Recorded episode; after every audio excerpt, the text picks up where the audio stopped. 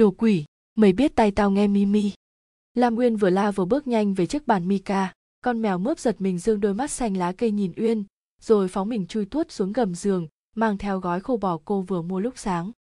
Dậm chân tức tối, uyên với tay lấy cây chổi lông gà cua nhanh dưới gầm giường. Có chui ra không nào? Con mèo tinh quái vẫn im hơi lặng tiếng. Lam uyên khom lưng nhìn vào gầm, lòng tức anh ách, tìm quanh quất không ra vật gì dài hơn cây chổi để có thể cua chúng. Bảo cô cuộc cọp uyên hầm hừ đi tới đi lui, mồm lẩm bẩm. Cô tiếc gói khô bò thì ít, nhưng ghét con mèo không bao giờ biết bắt chuột này lại nhiều. Hừ, xem ra gì kiều mai quý nó hơn cô gấp 10 lần. Nghĩ như vậy tự dưng chút tuổi hờn trong lòng nguyên chợt bùng lên, cô phóng đại cây chổi vào trong, con mèo vọt ra cửa vừa lúc hưng bước vô. Lam nguyên vội hét. Bắt nó cho em mau lên. Hưng nhào tới chụp con mimi như thủ môn chụp banh, nhưng với trái banh có tới bốn chân này anh không chụp chúng, đã vậy còn bị té xuống gạch hưng lồm cồm ngồi dậy trong tiếng chắt lưỡi của uyên. Cái con quỷ này nhanh thật, em mà bắt được, dứt khoát bỏ nó vào giò đệm đem vứt vào đống rác. Hưng nhún vai. Nó làm gì mà em ham dọa nghe ghê vậy? Khô bò mua về chưa kịp ăn, nó đã phồng chân trên, đúng là thứ mất dạy. Ấy, coi chừng động chạm, chửi mèo mắng chó cũng phải nể mặt người nuôi chớ dì mai mà nghe thì em liệu hồn. Lam nguyên bĩu môi. Nhịn người rồi phải nhịn cả, mèo, em chán ngấy rồi đó hưng an ủi. Thôi đừng chán nữa, anh đền cho hai gói khô bò tuyền kỳ đàng hoàng. La nguyên hách mũi. Chắc không đời nào anh tốt bụng ngang xương như vậy, muốn gì? Nói đi. Giọng hưng ngập ngừng. Anh hơi quê trước cách nói của uyên, nhưng vẫn phải hỏi. Đưa, thơ dùm anh chưa? Uyên nheo nheo mắt. Thơ gì nhỉ? Đừng có giỡn, em đưa vi lan rồi phải không? Lam nguyên lơ lửng. Thời đại bây giờ còn thư với từ có điện thoại sao anh không nhấc máy lên rồi ân cần? Âu yếm, ngọt ngào, nhỏ nhẹ nói. Anh y eu em khỏi phải nhờ giao liên. Hưng ngắt ngang. Con nhỏ này rắc rối, em đưa thơ rồi phải không? Lam uyên nghiêm mặt. Em không biết chuyện thơ từ gì hết nghen anh kêu em đưa vi lan cuốn thơ em muốn giang tay giữa trời mà hét. Em đã làm xong bổn phận. Hưng thở phào. Vậy thì tốt, chiều nay sẽ có hai gói khô bò. Em thấy hai gói chưa đủ xi nhê đâu hưng trợn mắt. Định bóc lột hả? Vậy thì ra sân bóc lột con mimi đi. Dầu sao thơ cũng vào tay vi lan rồi. Con nhóc ạ à, anh cho em nhịn luôn đó. Cuốn thơ thì chắc nhỏ lan đọc rồi nhưng lá thơ thì chưa đâu. Mặt hưng sụ xuống. Em định chơi anh Hạ uyên. La nguyên thản nhiên đáp. Anh chơi em thì có.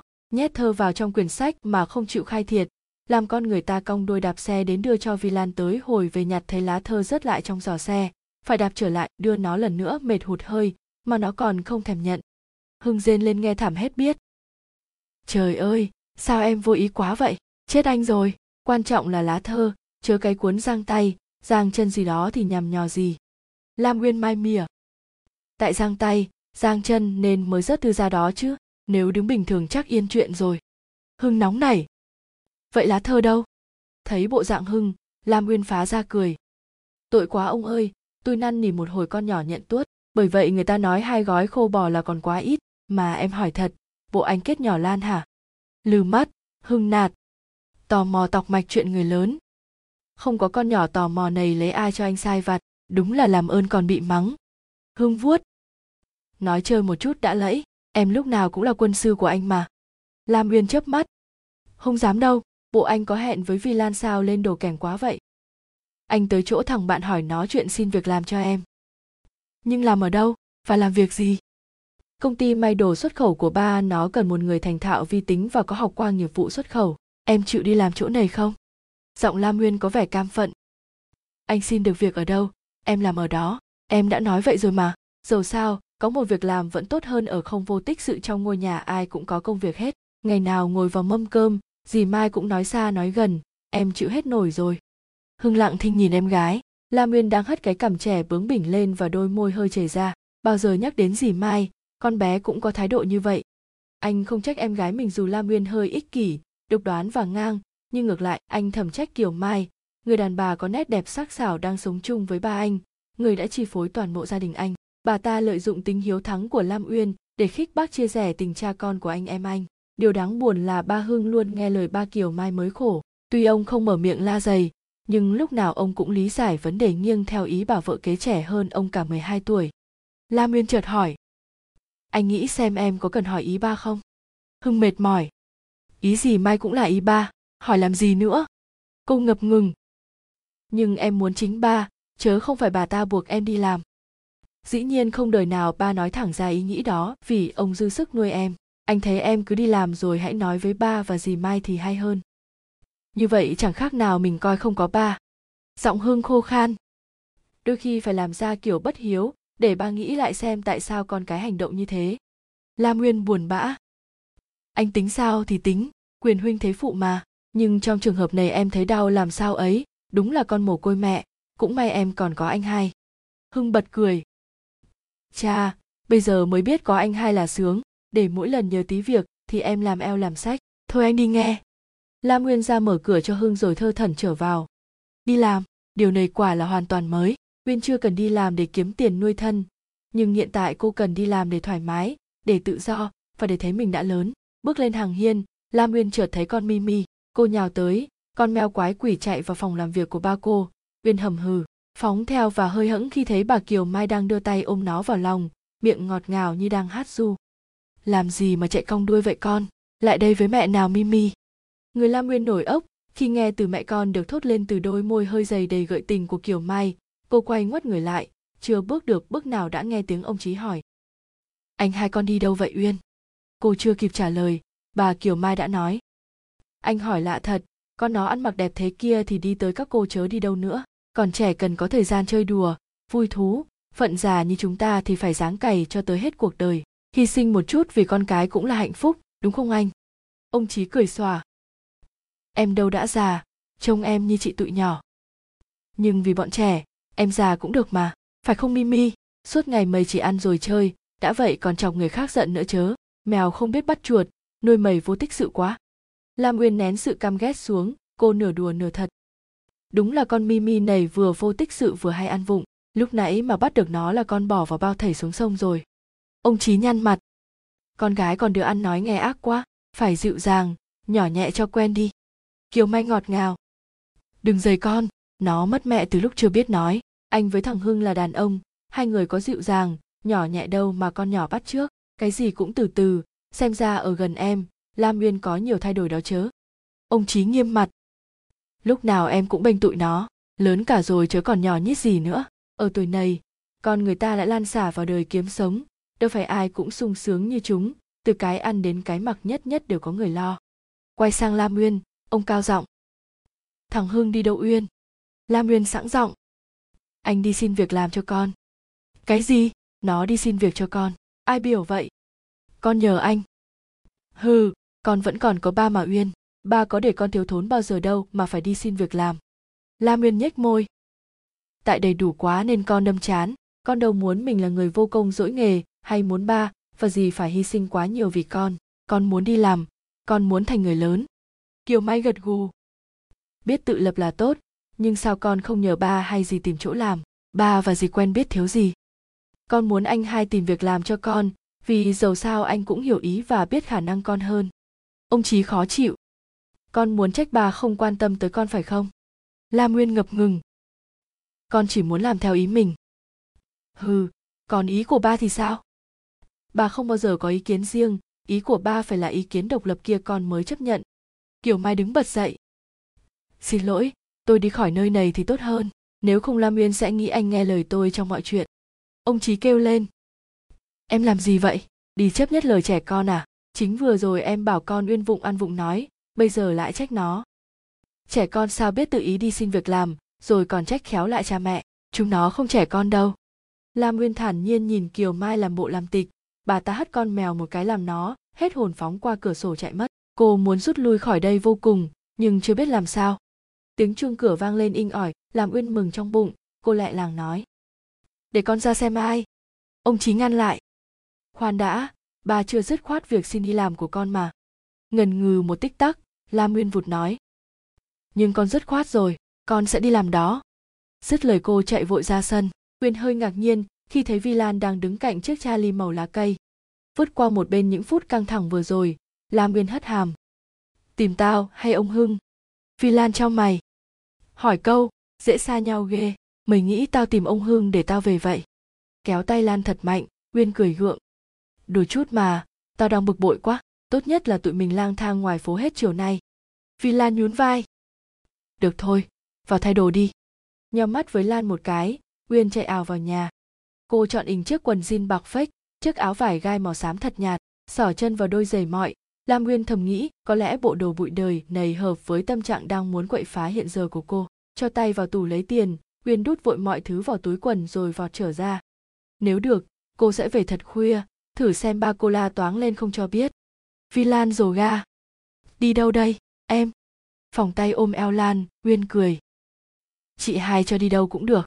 Lan gắt lên nói bậy, tao ấy xuống đường bây giờ. Uyên làm tới.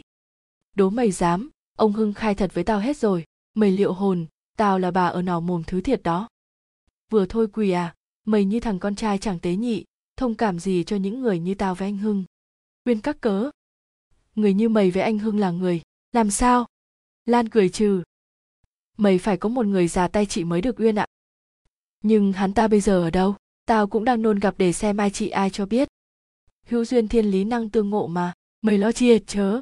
Đang phóng xe ngon lành, lan bỗng tấp vào lề.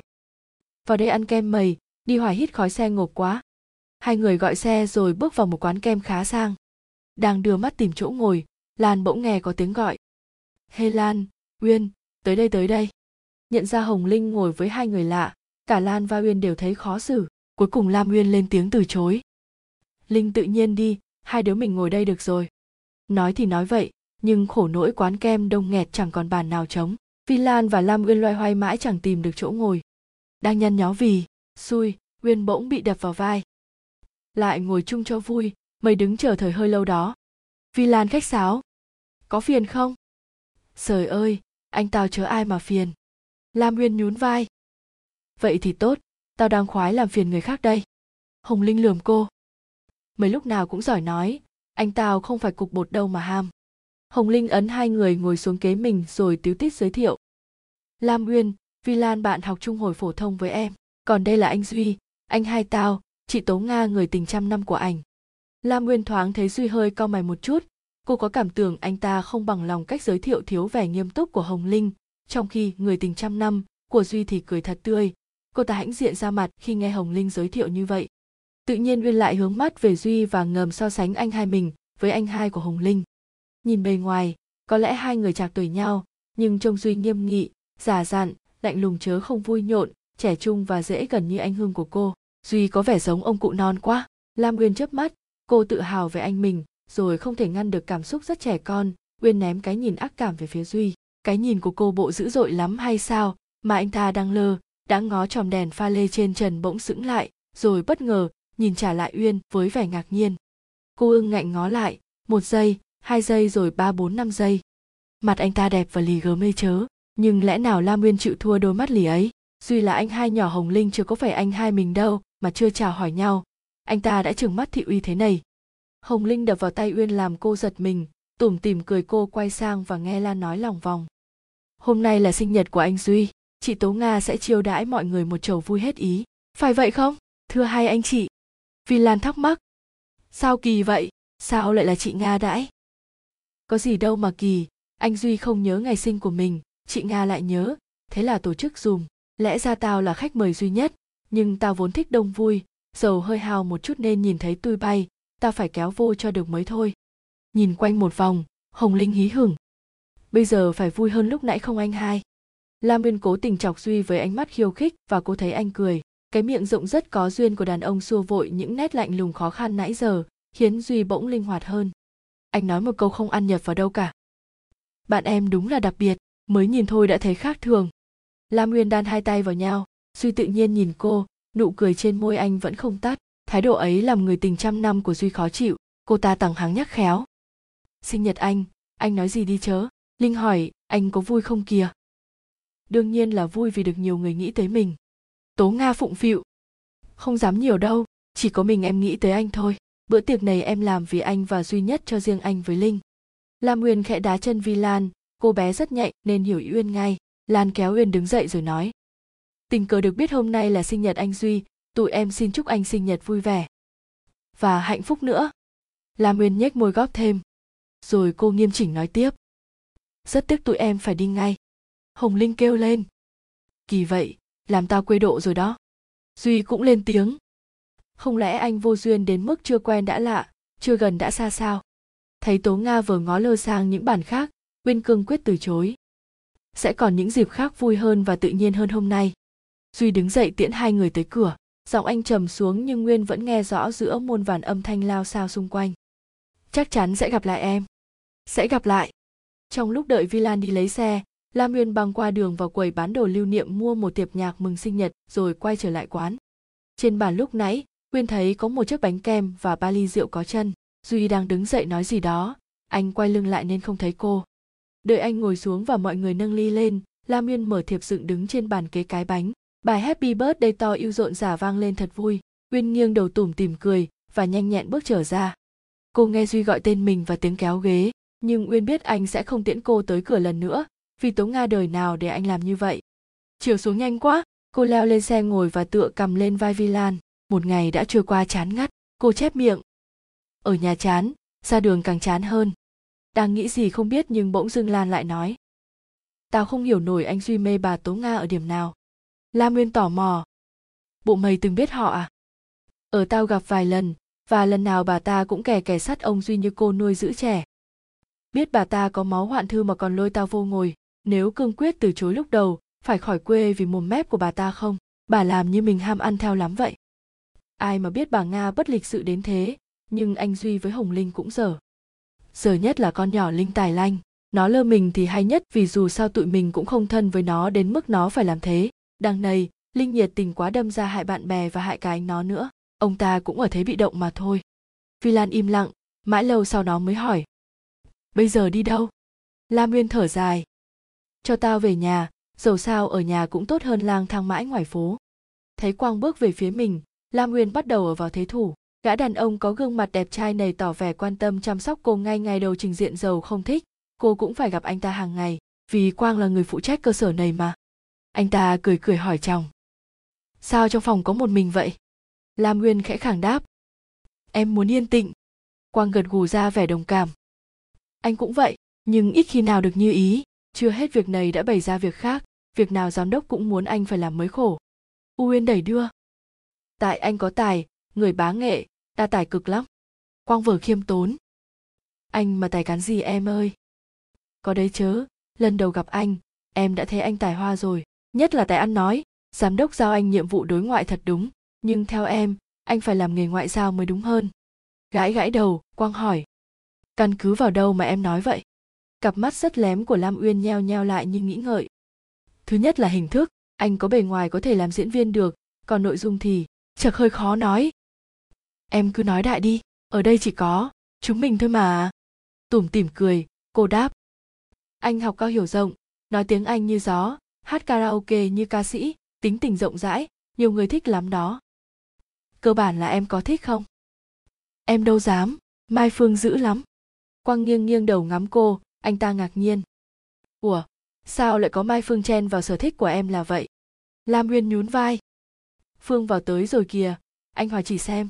Quang quay lại cười cười, anh biết lam nguyên là cô gái thông minh, danh mãnh và rất bướng. Anh muốn chinh phục những cô gái như thế, và nhất định anh sẽ làm được, chứ như mai phương thì chán quá. Anh chưa ngỏ lời thì đã bị cô ta tán tỉnh trước mới buồn cười chớ. Thảy chiếc ví cầm tay xuống bàn, phương đảo mắt một vòng rồi cao giọng hôm nay hai người cũng đi làm sớm, lạ thật. Nãy giờ nói chuyện vui không? Lam nguyên đưa đẩy. Không có chị phương, làm sao anh quang vui được? Anh sốt ruột chờ chị đi ăn điểm tâm đó. Hai người tự nhiên đi. Em coi phòng cho. Quang nhìn uyên với vẻ trách móc. Anh đành nói xuôi theo. Anh mời cả em lẫn phương đi ăn sáng. Không được từ chối nghe. Em ăn rồi. Một tô phở gà đặc biệt và thêm một chén bánh. No lắm. Không ăn nổi nữa đâu. Vậy chắc mai phương cũng no mai phương cào nhào. Em đã ăn gì đâu mà no. Quang nhìn đồng hồ rồi nhìn phương.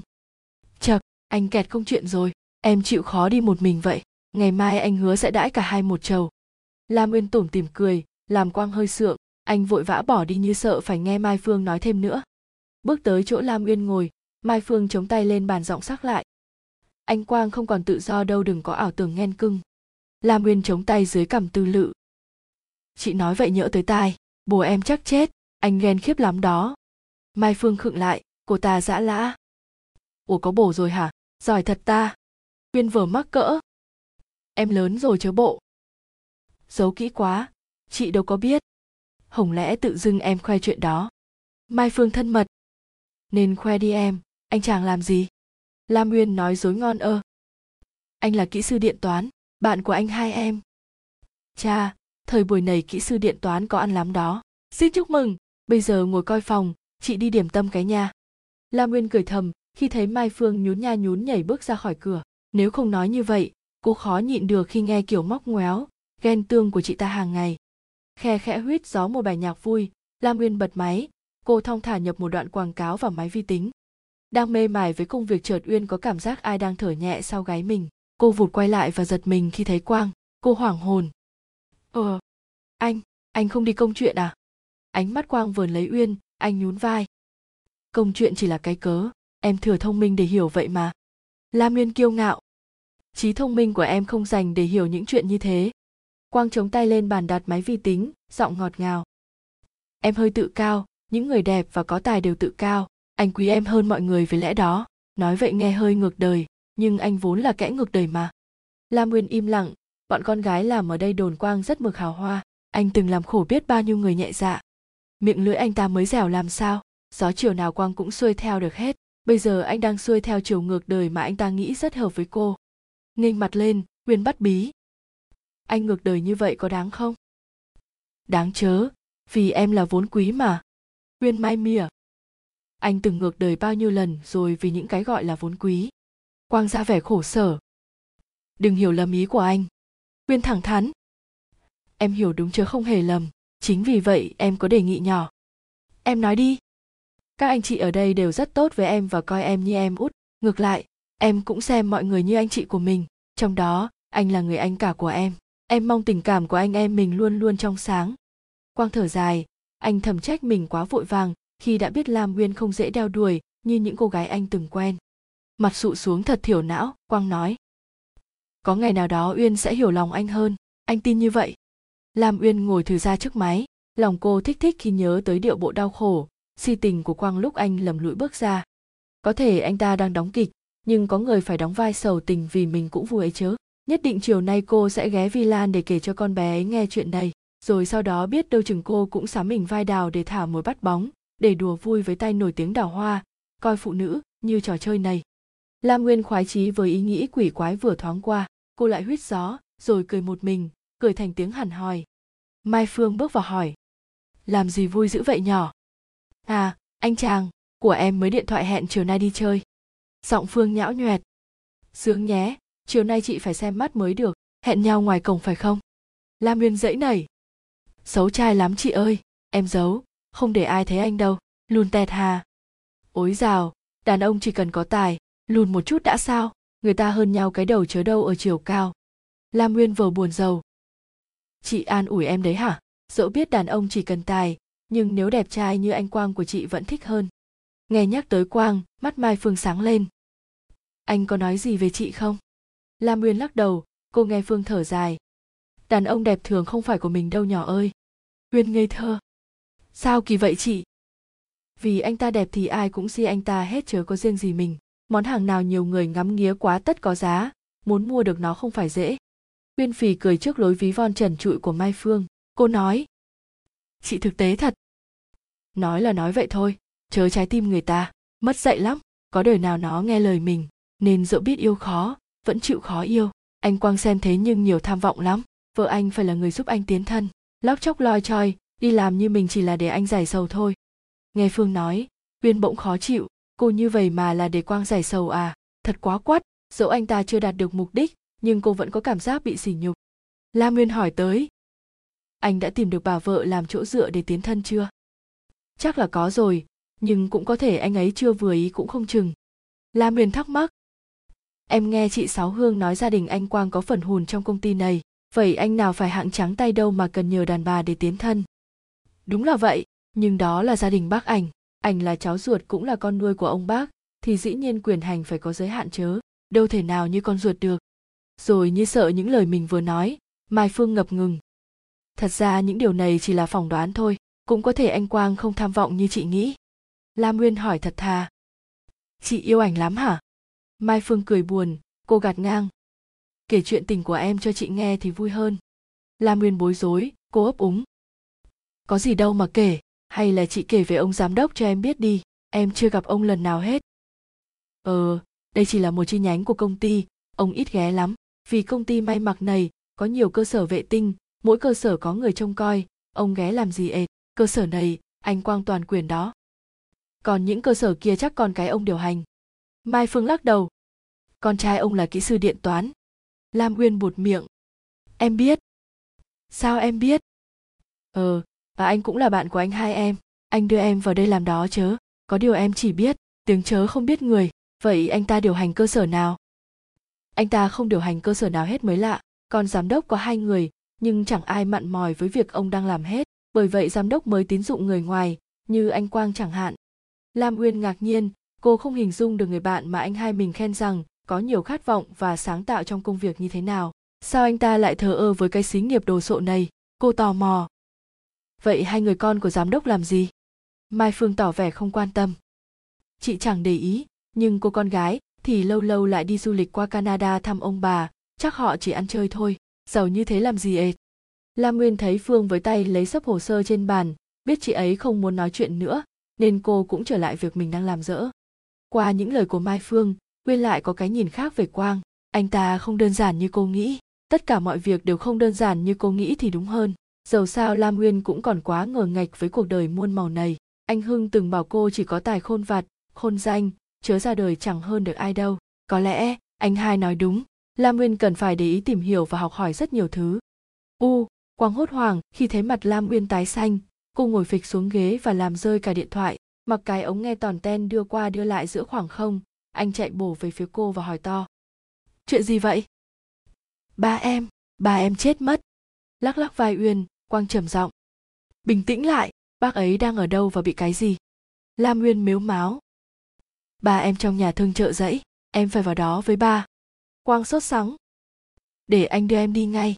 Không cần khách sáo, cô gật đầu và diu díu bước theo quang. Anh chờ cô lên ngồi phía sau đàng hoàng rồi mới rổ ga. Không ngờ con bé bướng bỉnh, ngông nghênh này lại yếu lòng như vậy. Thì ra cái bướng, cái lì chỉ là lớp vỏ bọc trái tim dễ xúc cảm mà uyên luôn giấu kỹ, trong lồng ngực lam uyên như đã chấn tĩnh lại, cô nói. Bà em bị tai biến mạch máu não, không biết. Uyên mím môi không nói tiếp quang gợi chuyện cho cô bớt căng thẳng. Ai gọi điện vậy? Mẹ em hả? Lam uyên lắc đầu. Dì em. Vậy dì ấy có em hay chưa? Phải có mẹ mới săn sóc ba được chớ? Lam uyên khô khăn nói. Mẹ em mất lâu rồi, dì ấy là vợ sau của ba. Quang kêu lên đầy xúc động. Vậy mà anh không biết, tệ thật mẹ chết lúc em mới hai tuổi, lỡ như ba có gì, không biết em sống sao đây nữa. Nói dứt lời uyên bậm môi thút thít, cô nhớ tới thái độ chống đối của mình vào khoảng thời gian gần đây mà không ngăn được nước mắt. Cô ích kỷ khi chỉ nghĩ tới mình. Lúc nào cô cũng gây hấn với dì mai để ba phải buồn, phải suy nghĩ. Hồi sáng này uyên đã buông lời mỉa mai khi thấy dì ấy mua hủ tiếu về cho con mimi ăn. Ba mắng cô hỗn, uyên đùng đùng dẫn xe ra cổng không thèm chào ông. Biết đâu chính cô đã làm ông giận, để tăng huyết áp dẫn tới tình trạng hiện giờ càng nghĩ lam uyên càng ân hận, cô gục đầu khóc giấm dứt. Em làm ba giận nên mới ra nông nỗi. Quang vòng tay ra sau tìm tay uyên, anh vỗ về. Đừng nghĩ như vậy rồi khổ, chắc ba em không sao đâu. Giọng lam uyên lo lắng lẫn hy vọng. Sao anh biết? Anh nghĩ nếu bác có gì gì em đã nói rồi, chắc bà em bị ngất đi thôi. Lam nguyên thở dài, lời lý giải của quang vẫn không làm cô an tâm. Nhưng dẫu sao có anh kề bên và lúc này uyên thấy mình vẫn bình tĩnh hơn vì được chia sẻ, an ủi. Mặc cho quang lo gửi xe lam nguyên chạy ảo ảo về phía phòng cấp cứu. Cô gặp kiều mai ngồi như mất hồn trên băng ghế đôi. Ba con sao rồi? Kiều mai mệt mỏi. Vẫn còn chưa tỉnh, nhưng bác sĩ nói. Thấy bà ngập ngừng lam uyên sốt ruột, cô gắt lên. Nói thế nào hả gì bà còn có thể bị á khẩu và liệt nửa người. Lam uyên thấy miệng khô đắng. Với ba cô, sống như vậy thà chết còn sướng hơn, là người năng nổ hoạt động bây giờ phải nằm vô hồn như xác chết thì sao ông chịu nổi? Cơn nghẹn bùng lên làm uyên nặng ở ngực. Cô thèm hét to, khóc lớn cho vơi. Nhưng uyên biết mình không thể khóc với bà kiều mai được, vì giữa cô và bà ta hầu như chưa bao giờ có sự đồng cảm. Ngay cả lúc khổ như vậy, uyên cũng không muốn nhận được sự chia sẻ. Vỗ về nào từ bà gì ghẻ này, cô rất ghét bà ta. Lặng lẽ quay ra, lam uyên đụng phải quang, mắt cô nhòa đi, chẳng cần suy nghĩ. Uyên gục đầu vào ngực anh và khóc như con nít. Dìu cô lại chiếc ghế dài gần đó quang ân cần lau mặt cho uyên. Anh thấy mình có quyền hy vọng, trái tim cô ta bằng bột, và anh sẽ nắn được nó theo ý mình. Chắc chắn là như vậy. Đang say sưa với gương mặt đẹp tựa vào ngực mình, và đang say sưa với những suy nghĩ bất ngờ, quang trượt bừng tỉnh vì một giọng đàn ông nóng này. Bà ra sao rồi? Lam nguyên cũng giật mình nín khóc. Cô nghe dì mai trả lời, rồi tiếng hưng quát lên. Nếu ba tôi có mệnh hệ gì, tôi không tha cho bà đâu. Đồ tham lam độc ác nguyên ngạc nhiên đến ngẩn ra khi nghe hưng lớn tiếng như thế. Đây là lần đầu tiên anh sừng tôi và gọi dì mai bằng bà, và cũng lần đầu cô thấy anh giận đến mức độ tái tím mặt. Tại sao hưng lại hỗn hào với bà ta như vậy? Và tại sao dì mai im re ngồi gục mặt thế kia? Nếu bà ta không có lỗi chắc chắn lam nguyên đã được nghe cái giọng chuông hoa kia lên tiếng rồi. Mãi nhìn cái dáng ngủ rũ của kiều mai, lam nguyên không để ý người đàn ông đứng kế quang. Khi nghe giọng quen quen vang lên cô mới quay lại. Vừa lúc quang đang lịch sự, bắt tay người ấy anh ta nhìn cô nhưng nói chuyện với quang. Ít có thủ trưởng nào quan tâm tới nơi tới chốn nhân viên của mình như anh. Bởi vậy những lời khen của ba tôi về anh thật đáng giá. Môi lam nguyên mấp máy. A à, nh duy anh đi đâu vậy? Đúng là duy anh mỉm cười với cô. Anh theo hưng vào xem bệnh tình của bác trai thế nào. Em vẫn khỏe chứ lam uyên lam uyên khẽ gật đầu tự dưng cô ngồi xích ra một chút và ngượng ngùng khi thấy ánh mắt chăm chú của duy trông ấm áp thân tình hơn lần gặp đầu tiên rất nhiều. Không ngờ, anh lại là bạn anh hưng và là người đưa uyên vào làm ở xí nghiệp này. Quang chợt lên tiếng. Anh đối với bạn bè cũng thâm tình vô cùng, tôi chưa được biết anh lam uyên. Duy giới thiệu ngay khi hưng bước tới. Đây là anh quang, người phụ trách cơ sở lam uyên đang làm việc, cánh tay đắc lực nhất của ba tao hiện nay đấy hưng. Cượng cười bắt tay quang, hưng nói. Chắc lam uyên đã phiền anh đưa nó đến đây, thật mất công đừng nghĩ như vậy, đây là chuyện đáng phải làm mà, điều cần thiết nhất là sức khỏe của bác trai. Duy chợt nhớ ra. À bệnh viện này tao có quen mày theo tao. La Miên đứng dậy, nhưng hưng đã bảo. Em ở lại đây hay hơn? Khẽ gật đầu chào quang, anh hấp tấp bước theo duy quyên dầu dĩ nhìn hai người khuất ở cuối hành lang, rồi quay lại nói. Để em ở đây với ba, anh về được rồi. Không thì mọi người tìm anh đó. Quang thân mật vén sợi tóc xõa trên trán uyên giọng trầm xuống. Không bên cạnh em lúc này, anh thấy bất an, nhưng công việc thiếu anh cũng khổ vì chả ai giải quyết. Tạm thời em cứ nghỉ để lo cho bác, chiều anh sẽ vào thăm xem tình hình bác ra sao. Lam uyên chớp mắt. Không cần phải mất công anh như vậy đâu, anh làm em ngại. Để em hiểu lòng anh anh sẽ làm tất cả vì em, cho em, cô bé ạ. Quang nắm tay cô bóp nhẹ quyên khó chịu vì thấy anh. Thừa thắng xông lên lộ liễu quá, nhưng cô vẫn để mặc làm anh ta cụt hứng lúc này trả lợi lộc gì cho cô hết nhưng rồi cô cũng sẽ cho anh ta biết lam nguyên không phải là con búp bê cho anh ta nựng đâu. Tạm thời cứ giả đò như thế. Không tiễn quang, lam nguyên đợi anh đi. Lam nguyên đợi anh đi xa mới quay lại hỏi. Dì đã làm gì để ba ra nông nỗi này? Kiều mai cười khẩy. Đúng là ngậm máu phun người. Sáng nay, con đã làm gì ba? Sao bây giờ lại hỏi gì? Lam uyên ứ nghẹn cổ cố kiềm chế. Nếu nguyên nhân là con thì khi anh hưng nói những lời vừa rồi gì đâu im lặng như thế? Hừ tôi giữ thể diện cho cô trước hai thằng đàn ông ấy để bây giờ cô hỏi ngược lại tôi hà đúng là phường mất dạy. Lam nguyên tức muốn nổ đom đóm mắt, nhất định cô sẽ hỏi hưng cho ra tại sao anh mắng bà ta như vậy. Nguyên biết có nhiều điều anh hai giấu mình, hưng sợ tính cô sốc nổi.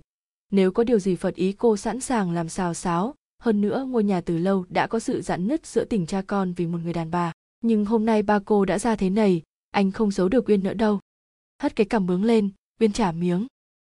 Đợi anh hai ra chúng ta sẽ ba mặt một lời xem ba đổ bệnh vì ai. Kiều mai đánh đá. Đúng là có hiếu. Ba cô vừa nằm xuống chả biết sống chết. Nặng nhẹ ra sao anh em cô đã tìm cách gieo tiếng xấu để tống tôi đi. Ông ấy mà thiếu tôi thì sống không nổi đâu. Ông từng nói con cái với ông không nghĩa lý gì hết mà. Dù chưa hiểu kiều mai khích mình lam nguyên vẫn không ngăn được sự buồn bực và ganh tị đang dâng lên cuồn cuộn trong lòng. Từ trước đến giờ kiều mai chưa khi nào dám vỗ ngực như vậy với anh em lam uyên vào thời điểm này bà ta huênh hoang như vậy chắc chắn phải có lý do. Trong lý do, đó lợi thế hẳn nghiêng về phía bà ta. Ai là kiều mai? Mời vào thăm bệnh. Lam uyên chạy vội về phía phòng cấp cứu. Vừa định chen vô, cô y tá đã chặn lại. Ông chỉ đòi gặp vợ ông thôi. Nhưng tôi là con gái ông. Nhìn uyên bằng cái nhìn rừng rưng, cô ta rất khoát. Chỉ một người vào thăm, và ông chí yêu cầu được gặp vợ. Rõ chưa? Ba tôi, nói chuyện được hả? Dĩ nhiên ông còn sống mà. Không giận câu trả lời khó nghe của người y tá, lam yên thở phào nhẹ nhõm, nhưng cũng liền tức thời, cô khổ sở khi nghĩ ba giận, nên chẳng muốn thấy mặt mình. Điều này chứng tỏ ông cần gì mai hơn cô. Nước mắt lam uyên lại rơm rớm, cô ngồi gục đầu xuống thảm bại. Lại khóc nữa rồi à? Trông em đâu giống mít ướt. Lam uyên gượng cười hỏi duy. Anh hai em đâu? Anh hưng vừa chạy đi mua thứ thuốc hơi hiếm mà bác sĩ yêu cầu. Ba em tỉnh rồi và đã nói chuyện được chắc không sao đâu hở anh. Duy ngập ngừng. Lúc nãy anh có mượn bệnh án, bác trai bị liệt nửa người. Uyên hốt hoảng. Anh nói sao? Liệt nửa người à? Thật em không bao giờ nghĩ tới. Duy an ủi. Nhưng bệnh tình của bác chưa phải nặng. Người ta có thể dùng vật lý trị liệu để chữa chạy, còn sống là còn hy vọng phục hồi mà. Phòng cấp cứu mở rộng cửa. Lam uyên và duy hấp tấp chạy tới khi thấy y tá đẩy băng ca ra.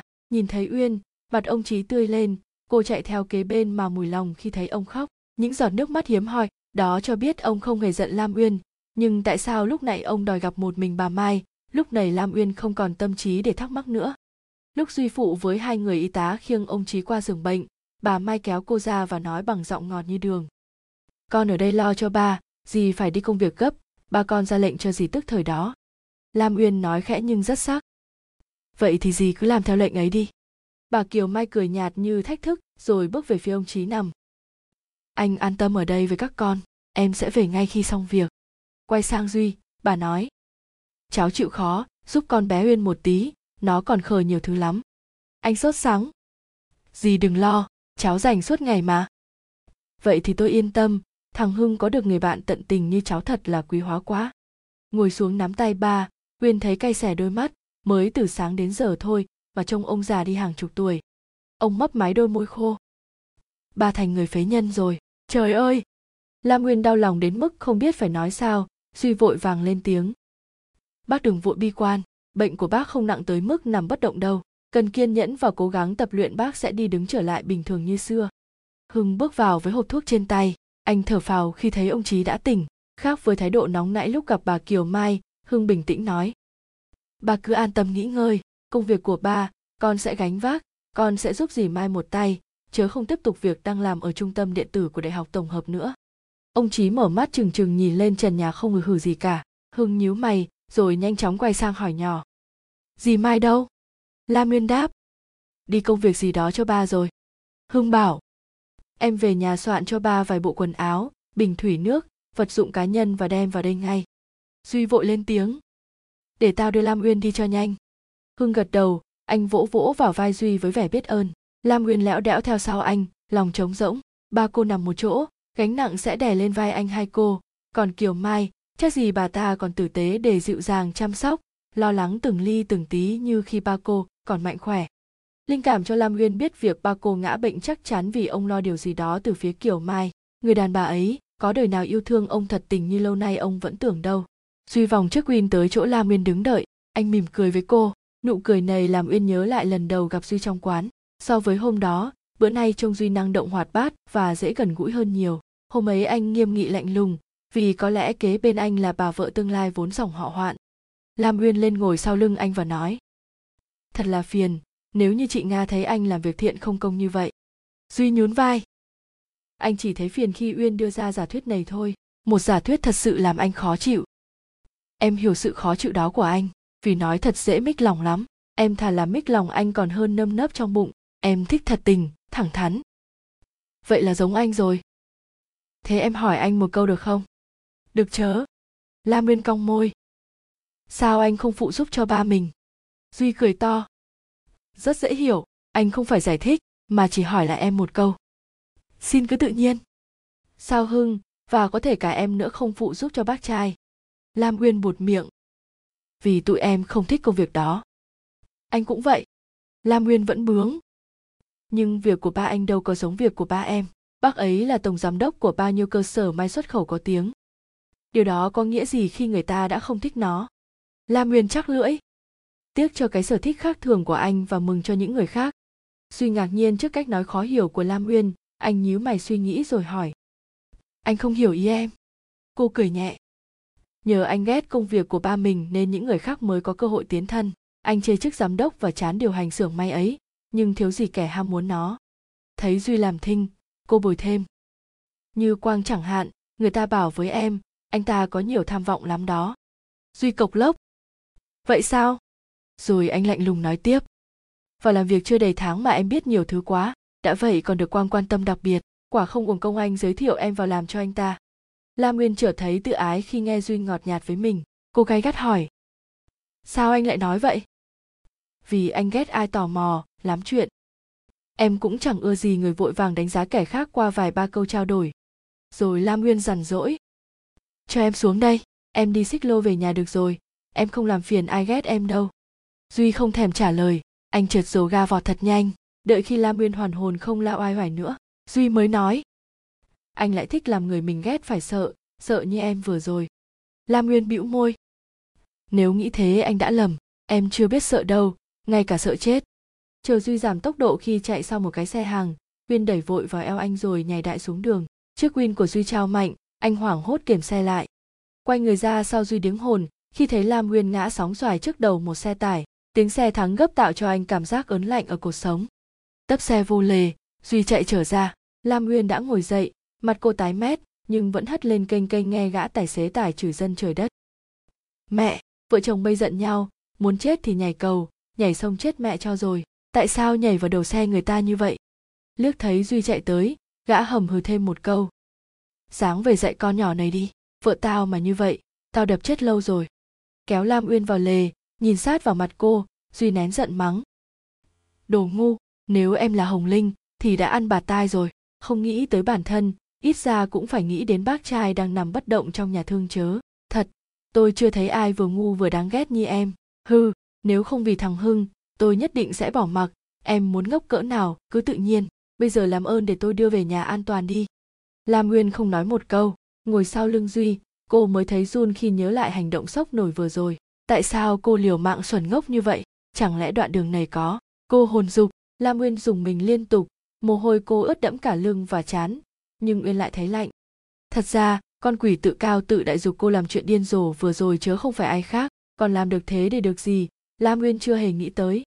Định nói lời xin lỗi và năn nỉ đừng mách hưng, nhưng nguyên không sao mở miệng được, lòng kiêu hãnh không cho phép cô làm điều đó. Lam nguyên chỉ mong sao đoạn đường về nhà ngắn lại, để cô mau thoát khỏi trạng thái nặng nề khó xử như bây giờ. Vi lan dịu dàng. Sáng ăn hết chén cháo đi uyên, cháo này mẹ tao nấu ấy đó miệng tao đắng quá làm sao ăn nổi. Lam nguyên nhăn mặt ngồi dậy dựa vô vách. Cô nhìn chén cháo còn bốc khói với vẻ khổ sở. Lẽ ra uyên không nên bệnh vào lúc này. Tội nghiệp anh hưng, mấy ngày nay chạy đôn chạy đáo mệt phờ dâu với ba, đã vậy còn phải lo thêm phần cô nữa. Lam nguyên lúc nào cũng vô tích sự.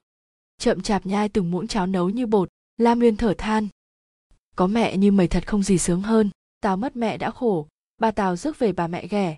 Anh em tao còn khổ gấp mấy lần. Vi lan chép miệng nhìn vẻ đon đả, ngọt ngào của dì mai, ai biết dì ấy đối xử tệ với mày và anh hưng.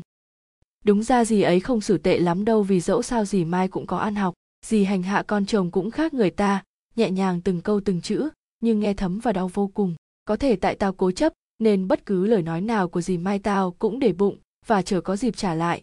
Nhưng rõ ràng lúc mới về nhà này thì dì hoàn toàn khác xa bây giờ. La nguyên nhếch môi. Lòng yêu thương quá sức của ba tao đã chấp thêm lông thêm cánh cho bà tao có cảm giác bà ấy là chủ gia đình chứ không phải ba tao. Hiện tại ông nằm một chỗ. Chuyện gì xảy ra khi ba tao và bà mai dứt khoát không để anh hưng nhúng tay vào chuyện quản lý cái nhà hàng mới xây không được bao lâu nay? Nhà hàng thiên thai là toàn bộ tài sản, vốn liếng của ba tao. Bây giờ một mình gì mai quản lý? Tao thấy đúng là giao chứng cho ác. Thôi ăn đi. Đừng nghĩ ngợi nhiều quá. Tao gọt ca mày ăn nghen la nguyên gượng cười. Cô nhìn những nụ hồng di gít vàng cam trong lọ và thấy lòng dịu lại một chút dường như đoán được suy nghĩ của uyên vì lan nói. Anh chàng quang ga lăng thật, đi thăm nhân viện bệnh lại ôm cả một bó hồng, con gái nào không cảm động, coi chừng chiều nay anh ta lại ghé nữa đó. Ai thèm trông mà ghé? Vi lan bật cười. Không trông sao cứ thấp thỏm ngóng ngóng chờ chuông. Mắt lam uyên chớp một cái, đúng là cô thấp thỏm ngóng chờ, nhưng người cô chờ đâu phải là quang, song kẻ làm cô trông ngóng sẽ không tới đâu. Anh ta đã thẳng thắn nói rằng rất ghét đồ ngu như cô kia mà vậy anh ta tới đây làm chi cho tốn thời gian cơ chứ? Và lam uyên nữa, tại sao cô phải chờ người đã mắng mình không chút thương tình như vậy? Vờ như không thấy nụ cười rất lém của vi lan lam uyên nói chớ đi. Nằm bệnh buồn quá phải ngóng xem có bạn bè nào tới không, chớ ai trông gã đàn ông ngọt như đường cát mát như đường phèn đó, vì mày biết rồi, tao vốn ghét của ngọt. Vậy thì ăn cho hết chén cháo mặn này đi. Mẹ mày nấu cháo ngon thật, anh hưng tao có phúc mới được mày thương. Mặt vi lan đừng đỏ lên ăn no rồi nói bậy đi con yêu, tao sợ cái mồm mày thật đó. Bỗng dưng La nguyên xìu xuống. Hỏi thật nghe, tao ăn nói vô duyên lắm phải không? Và tao cũng lách trách nhiều chuyện nữa phải không? Sao tự nhiên hỏi tao như vậy? Mày không vô duyên, không nhiều chuyện, nhưng chưa chính chắn khi mở miệng. Ở nhà mẹ tao luôn dặn con gái khi mở miệng nói một lời, thì lời đó phải mang ý của cả một câu. La nguyên nhăn nhó. Nghĩa là sao tao không hiểu? Phi lan kêu lên. Ngốc ơi! Nghĩa là con gái phải nói ít, nhưng lời nói cần phải có trọng lượng, hiểu chưa? Nhưng tao thấy mày có ít nói đâu. Chật mẹ dặn là một chuyện, còn mình làm được hay không là một chuyện khác nữa. Lam nguyên mơ màng. Nếu mẹ tao còn sống, bà dặn điều gì chắc chắn tao sẽ làm được điều đó. Phi lan cầm trong tay hai viên thuốc, cô nghiêm trang. Tới giờ uống thuốc rồi em à đừng mơ nữa. Nguyên lắc đầu. Mày là bà chị dâu số một đó lan tao không có chị em gái, có mày đúng là quý. Ờ bà con mày không còn ai sao uyên? Không, nếu còn, họ cũng đâu ở việt nam. Là sao chớ? Từ trước tới giờ tao chưa hề nghe mày nhắc tới bà con, họ hàng. Tao có biết gì về họ đâu mà nhắc. Trước đây có gì mười là chị bà con của ba tao ở ngoài xứ vô dì ở nhà tao từ hồi tao mới tám, chín tuổi. Đến khi tao 16 tuổi, ba tao đem bà kiều mai về thì dì mười bỏ đi mất. Tới giờ tao cũng chả biết gì đi đâu. Ngoài dì mười ra ba tao không có bà con nào nữa hết. Chỉ nghe ba tao kể chút chút khi ông vui miệng rằng hồi xưa bên ngoại tao giàu lắm. Ông bà ngoại tao là chủ hãng buôn có tàu bè lớn ở đà nẵng. Ba tao là người làm công cho ông ngọ ai. Mẹ tao thương quá nên ông ngọ ai phải gả. Chớ trong lòng ông không muốn và luôn tỏ thái độ khinh rẻ bên nội tao. Ngừng lại một chút, la miên kể tiếp. Dù ông ngọ ai tao khó chịu như vậy, nhưng ba mẹ tao vẫn sống chung rất hạnh phúc. Cho đến năm anh hưng được 6 tuổi, còn tao mới 2 tuổi thôi anh hưng cũng chẳng nhớ chuyện gì xảy ra, huống chi tao. Thấy lam uyên lòng vòng, vi lan hỏi. Nhưng chuyện gì xảy ra cơ chớ? Lam uyên nhíu nhíu mày. Ba tao không bao giờ chịu nói rõ, nhưng đại khái là năm đó gia đình ngoại tao tổ chức vượt biên bằng hai chiếc tàu lớn của nhà. Không hiểu vì lý do gì mẹ tao lại không đi chung chuyến tàu với cha con tao mà bà đi chung với gia đình họ hàng bên phía bà. Cuối cùng chuyến đó cha con tao bị kẹt lại vì tàu hư máy. Tuy không bị bắt nhưng đám người đi chung tàu tham lam hăm dọa nhức móng ba tao suốt. Người ta bảo ông ngoại tao tham lam độc ác, đứng ra ăn tiền cho nhiều nhưng đành lòng để họ lên con tàu hư. Cha con tao bất quá cũng là con cờ thí để mọi người tin ông ngoại tao thiệt tình với họ mà thôi. Thở dài lam uyên nói, chuyến tàu kia đi chót nhưng lại gặp bão, sóng đánh tan tành, xác người ta trôi tấp ngoài cửa thuận an. Ba tao ra tìm, tuy không gặp ai trong gia đình bên ngoại, nhưng chắc chả ai còn sống sót. Ba tao vừa buồn, vừa khổ nên bỏ đà nẵng vào đây đó chứ ngoài dì mười, họ hàng bên nội tao cũng còn vài người ngoài xứ mà họa hoàn lắm tao mới nghe nhắc đến. Phi lan bâng khuâng. Mày có tin bác gái còn sống không? Tin thì sao? Không tin thì sao? Mẹ có sống cũng đâu ở bên tao. Càng nghĩ càng buồn vì câu hỏi không có câu trả lời ấy. Im lặng một chút, lam nguyên trầm giọng. Dạo này việt kiều vì thiếu gì? Tao nghĩ, nếu còn sống và còn nghĩ tới chồng con, mẹ tao đã trở về tìm rồi. Vật đổi sao rời, biết đâu bác có về tìm nhưng không ra lam nguyên nhăn mặt. Lạ thật, hôm nay tự nhiên lại gieo vào đầu tao những chuyện xa vời nghe khốn khổ quá. Hiện tại tao lo cho bà là đã muốn khủng rồi mày biết không? Tiếng chuông ngoài cổng giòn giã vang lên ngắt ngang lời uyên. Vi lan nhanh nhẹn bảo. Chắc là anh quang của mày tới. Không dám của tao đâu, nếu là anh ta, mày nói tao mệt lắm, mới vừa chợp mắt và không biết chừng nào dậy. Vi lan cười. Mày dặn nhiều thứ quá, tao không nhớ để truyền đạt lại hết đâu nằm một mình trong phòng la nguyên cứ thắc thỏm, có bao giờ là anh không duy? Chắc không đâu nhỉ? Anh đã có tố nga. Canh giữ rồi, cô ta lo cho anh từng ly từng tí. Điên hay sao anh phải tìm đến thăm con nhỏ ngu ngốc hay quậy này hưng bước vào với một bịt giấy trên tay. Anh đưa cô và nói, của duy gửi cho em. Rồi hưng lừ lừ mắt. Mang ơn người ta, liệu mà trả đấy? Đẩy bịt trái cây vô tay hưng, lam nguyên phụng phịu. Anh trả dùm em đi, em không muốn mang ơn đâu. Hương gắt. Anh không nói phần quà này, em thừa biết mà, đừng giả vờ ngây thơ nữa. Lam nguyên ngang ngược. Anh nhờ người ta, thì anh mang ơn chớ đâu ăn thua gì tới em. Nói thật đấy hả nhóc? Lam uyên nhịp nhịp chân. Thật chứ, em ghét ông duy, làm sao có thể mang ơn ông được? Hưng cười trừ. May phước anh có mình em, nếu thêm một đứa như vậy nữa, chắc anh, lớn không nổi, nhưng tại sao em ghét duy vậy? Tại anh ta chẳng có điểm nào đáng ưa hết. Ít ra cũng có được một điểm đáng ưa chớ. Và biết đâu vì điểm này em đâm ra ghét người ta. Anh hiểu thói ngược đời. Thích chơi trội của em quá mà. Nhưng ghét hay ưa, chuyện đó không quan trọng. Quan trọng nhất là cách sống, cách thể hiện nhân cách của mình. Dĩ nhiên anh đã đãi duy một chầu đích đáng khi nó xin được việc cho em. Đó là phần của anh. Còn em thì sao đây? Anh đâu muốn mang tiếng có đứa em gái đẹp, nhưng không biết điều lại vô ơn nữa phải không nguyên? Lam nguyên nín khe. Bao giờ cũng thế anh hưng dày như giỡn chơi, nhưng ngẫm lại thì đau lắm. Lẽ ra cô không nên nói về duy như thế với anh, nhưng sao cô cứ buột miệng, là ra những lời ngược với lòng mình vậy? Rõ ràng duy rất tốt với mọi người trong gia đình cô kia mà. Duy tốt không vụ lợi như quang, anh ta vào thăm ba, đến thăm uyên với bó hồng cam tuyệt đẹp vì anh ta muốn chinh phục một con búp bê hơi khó tính như uyên. Bỗng dưng cô thấy mình lố bịt vô cùng, uyên thẫn thờ hiểu ra, cô không còn trẻ con nữa, để nói thật thành đùa, nói đùa thành thật như lâu nay cô vẫn hay nói vi lan bưng tới cho hưng ly nước cam vắt. Cô ân cần hỏi. Hôm nay bác khỏe hơn chưa anh? Lam nguyên thấy gương mặt đang sụ xuống đầy bực dọc của anh chợt tươi rói lên. Hưng uống một ngụm nước và nói. Ba anh đã đỡ nhiều, một phần nhờ thuốc, một phần cũng nhờ bác sĩ tận tình. Âu yếm nhìn vi lan, hưng khẽ khàng. Còn em thì sao? Mấy hôm nay em cực với gia đình anh nhiều quá, em có mệt không? Vi lan lắc đầu nhẹ nhẹ, hai người như đang chìm trong cõi riêng của họ lam nguyên nằm dài xuống giường xoay lưng vào vách và đắp mền lên đến tận cổ. Cố vờ ngủ để khỏi phải nghe tiếng lan cười khúc khích. Có những nỗi cô đơn mà không người thân nào có thể chia sẻ cùng ta được hết. Lam nguyên thấm thía hơn bao giờ sự cô đơn của mình. Cô ngóng mãi mà chuông cổng không vang lên. Mọi người đã quên cô. Một con bé lóc chóc không đáng để ai nhớ cả. Lam nguyên đi ngược chiều gió băng ngang công viên khi mưa bắt đầu ập xuống. Cô vừa vuốt mặt vừa chạy vội chạy vàng vào quán cà phê gần đó. Dầu nổi tiếng bướng và lì lam nguyên cũng không giấu được vẻ bối rối khi nghĩ trong quán toàn là thanh niên và họ đang dán mắt vào cô. Vòng tay trước ngực, như để tự bảo vệ, nguyên chợt thấy lạnh và bơ vơ kỳ lạ. Lam nguyên! Giật mình quay lại, cô ngỡ ngàng khi thấy duy đang bước ra. Ướt hết rồi, vào đây ngồi chờ ấm cô bé. Rồi làm như không thấy vẻ ngại ngần của uyên, anh tự nhiên nắm tay cô siết nhẹ. Uyên cảm nhận được hơi ấm từ duy truyền qua mình, một hơi ấm làm người ta bâng khuâng, sao xuyến tự nhiên cô trở nên rụt rè.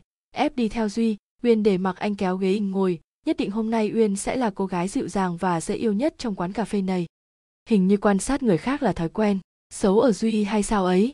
Và anh thường không giấu thói quen của mình, chẳng đợi cô ngồi ngay ngắn, duy tự nhiên nghiêng đầu ngó uyên chăm chú rồi nói. Em mặc đúng bộ quần áo của ngày anh gặp em lần đầu, anh nhớ đúng không? Lam uyên chớp mắt. Vậy hôm nay em có phải chúc mừng sinh nhật nữa không? Duy tủm tỉm nếu như có sinh nhật anh sẽ có em xuất hiện, thì anh mong ngày nào cũng là sinh nhật hết. Dứt lời, anh lấy ra chiếc khăn mù, xoa trắng tinh đưa cho uyên. Lau mặt đi, lau luôn cả tóc nữa, em vừa hết bệnh móc mưa không nên chút nào. Thấy cô nắm chiếc khăn với thái độ ngần ngừ duy thêm. Khăn sạch bóng hà, anh không có thói quen dùng khăn tay. Định mở miệng hỏi, vậy anh đem khăn theo làm gì? Nhưng uyên đã ngăn mình lại được. Cô lau sơ những mảng tóc ướt và nghe mùi nước hoa đắt tiền thoang thoảng anh chàng này đòm dáng gớm, nhưng tệ nhất vẫn là mình. Đi ra phố mình không mang ví, không đội nón y như một thằng con trai bụi đời. Cô ngắm chiếc khăn trắng xung quanh móc viền bông dâu còn nguyên dấu ủi, gấp thẳng thớm rồi nhỏ nhẹ. Khăn vừa đẹp vừa thơm y như của con gái. Em thích không? Nếu thích thì sao? Thì em cất dùm anh. Nheo nheo mắt duy bảo. Biết đâu chừng có chiếc khăn này trong túi, em trông giống thiếu nữ hơn, vì đó là khăn con gái. Lam nguyên cong môi em không phải mẫu người dễ đổi thay, nhất là đổi thay vì một vật, không phải là của em, cũng không phải là của anh. Duy dựa người ra ghế, mắt anh ánh lên những tia thích thú. Duy hỏi, em muốn gì? Sữa nóng cho ấm người vậy. Lam nguyên lắc đầu bướng bỉnh, em không thấy lạnh, cho em ly cà phê đá thì tốt hơn. Duy khẽ lắc đầu, em đúng là em, thích làm chuyện ngược đời, nhưng anh năn nỉ em đừng uống cà phê đá, em có nể tình bạn của anh mình mà đồng ý không? Giọng lam nguyên hùng hồn được chớ, vậy anh gọi cho em một ly sữa milo, thứ trong tivi quảng cáo em mới chịu. Duy nhìn lam nguyên chun mũi hít hít trước khăn mù, xoa mà buồn cười. Cô bé này thật lạ, bao giờ cô ta cũng tạo cho anh một ấn tượng mạnh khi xuất hiện, và lần nào lam nguyên cũng xuất hiện đột ngột, gây cho anh cảm giác bất ngờ để phải nhớ, phải nghĩ tới khi đã chia tay. Lần đưa lam nguyên về nhà vừa rồi, anh vẫn tức khi nhớ tới thái độ và hành động gàn bướng cố chấp vì một lời nói của uyên. Anh nghe hưng bảo cô bệnh, nhưng không tới thăm. Linh cảm cho duy biết nếu gặp lam uyên vài ba lần nữa, trái tim anh sẽ thay đổi nhịp đập. Duy không muốn thế vì anh đã có tố nga rồi. Sao anh ngồi yên vậy? Hay là anh cũng không muốn em uống sữa milo? Anh muốn em uống cà phê đen giống anh phải không? Duy hơi chồm người về phía lam uyên. Anh buột miệng nói. Muốn uống sữa milo thì uyên phải ngồi thật ngoan ở đây. Không được đi đâu hết nghe chưa? Anh sẽ gọi sữa cho em. Lam uyên gật đầu khoanh tay tựa lưng vào ghế. Giọng cô ríu rít có cần phải nhắm mắt lại cho anh đếm một, hai, ba, mở mắt ra uống sữa không? Bất ngờ vì giọng nói và gương mặt của uyên dễ thương như mặt con nít, duy gật đầu. Cần chứ, em nhắm mắt lại đi, ba giây, thôi sẽ có sữa milo ngay. Làm uyên nhắm hở mắt và mỉm cười, duy ngần ngơ nhìn, tâm hồn anh rối bời với ý nghĩ quái quỷ, phải chi mình được cắn bờ môi hay chề kia một cái nhỉ? Rồi như để dứt ra khỏi rúng động bất ngờ vừa rồi, duy đứng dậy băng băng bước ra khỏi quán, mưa vẫn không ngớt và lam uyên vẫn ngồi vòng tay trước ngực mắt nhắm chờ anh. Mãi một phút sau, lam uyên mới hốt hoảng bật dậy duy đi đâu mất rồi, cô nghẹn người khi nghĩ anh bỏ cô ngồi đây một mình để trả thù thái độ ngông nghênh, vô ơn bất cần từ trước đến giờ cô đã đối với anh. Cho tay vô túi, uyên càng hoảng hơn khi nhớ ra mình không còn tiền. Lúc nãy ở bệnh viện cô đã đưa hết phần tiền có trong túi cho hưng và lưỡng thững đi bộ về. Cơn mưa bất chợt này không phải là một tình cờ hữu duyên như uyên vừa nghĩ lúc lim dim chờ duy đâu. Uyên càng hoảng hơn nữa khi người phục vụ tiến lại và hỏi xin lỗi cô cần dùng gì? Lam nguyên lắp bắp. Không. Cô thoáng thấy anh ta nhún vai trước khi bỏ vào trong quầy. Nguyên vừa khốn khổ vừa đau đớn, với suy nghĩ bị duy cho ngồi đồng ở đây, nhưng không lẽ duy nỡ đối xử với cô như vậy? Dù sao cô cũng từng học chung với hồng linh, và là em của anh hưng mà. Mười phút rồi, đưa tay lên xem giờ, lam nguyên cay đắng thầm nghĩ, cô vẫn có thể lột chiếc đồng hồ này ra thế chấp, nếu như.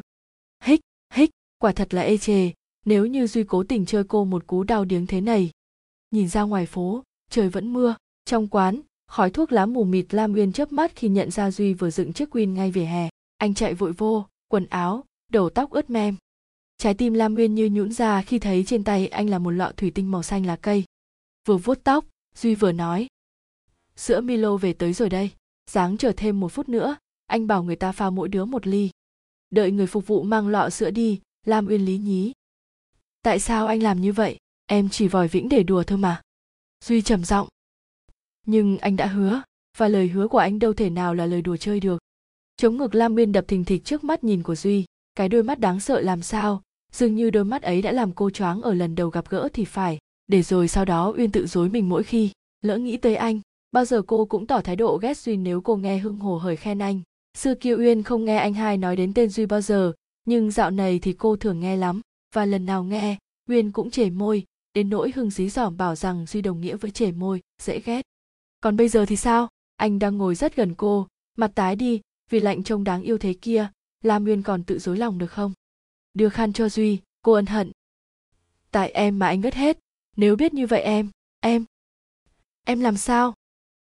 Em sẽ không nhắm mắt chớ sao, nãy giờ chả thấy anh đâu, em lo muốn chết. Duy hóm hình lo và rùa thăm anh phải không? Mặt lam nguyên đỏ lên khi thấy duy đoán được suy nghĩ của mình. Cô phụng phịu. Anh đáng bị rùa lắm đó. Đẩy ly sữa người phục vụ vừa đem ra về phía uyên duy bảo. Uống đi bé con. Anh cùng uống một lượt, em mới chịu. Duy cầm ly của anh chạm nhẹ vào ly của lam uyên, giọng anh trầm xuống xúc động. Bây giờ và mãi mãi. Lam uyên xoay xoay chiếc ly trong tay, cô bậm môi. Anh thích bây giờ hay mãi mãi? Duy nghiêm trang đáp anh thích mãi mãi, vì bây giờ đang là của anh, đang thuộc về anh kia mà. Lam uyên chấn tĩnh lại ngay. Thời gian có thể thuộc về anh, nhưng con người, cụ thể là em thì không đâu à nha. Duy im lặng đốt thuốc, lam uyên nhấp một ngụm sữa và bảo, chị tố nga quả là người hạnh phúc. Anh cũng nghĩ vậy, vì cô ấy có vẻ đơn giản, những người đơn giản thường hạnh phúc hơn những kẻ phức tạp. Lam uyên buột miệng ngơ ngẩn, theo anh thì em đơn giản hay phức tạp? Anh không trả lời được cô kêu lên. Em đáng ghét dữ vậy sao? Duy nhà từng ngụm khói tròn và chở nó tan loãng vào không gian rồi chậm rãi đáp.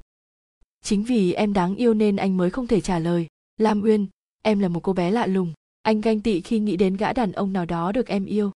Lam uyên cười gượng, cô buồn bã vì lời nói, như đùa chơi đầy ẩn ý của duy. Nếu uyên không nhắc đến tố nga, có lẽ anh cũng không nói câu vừa rồi. Rốt cuộc chính nguyên khơi sâu nỗi buồn lâu nay vẫn giấu kín của mình cô xe sẽ nói. Em muốn về. Ngồi với anh chút nữa đi. Đâu phải lúc nào chúng ta cũng có được những buổi chiều mưa như vậy. Lam uyên bắt sang chuyện khác. Dạo này hồng linh làm gì hả anh duy? Con bé đã sang canada thăm ông bà ngoại cả tuần nay rồi. Anh ở nhà một mình cũng buồn, nên mới ra quán như vậy đấy chớ. Sao anh không đến thăm người tình trăm năm cho vui?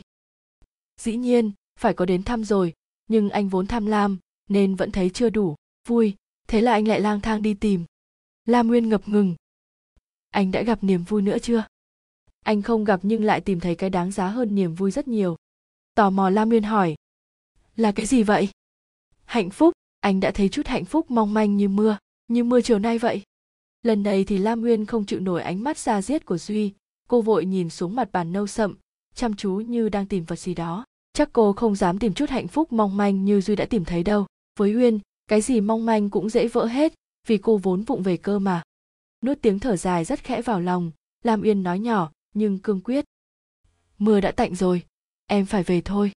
Cô thấy duy dụi điếu thuốc hút rỡ rồi bảo, anh không là cơn mưa, nên chẳng giữ được chân em, nhưng nhất định anh sẽ đưa em tới nhà.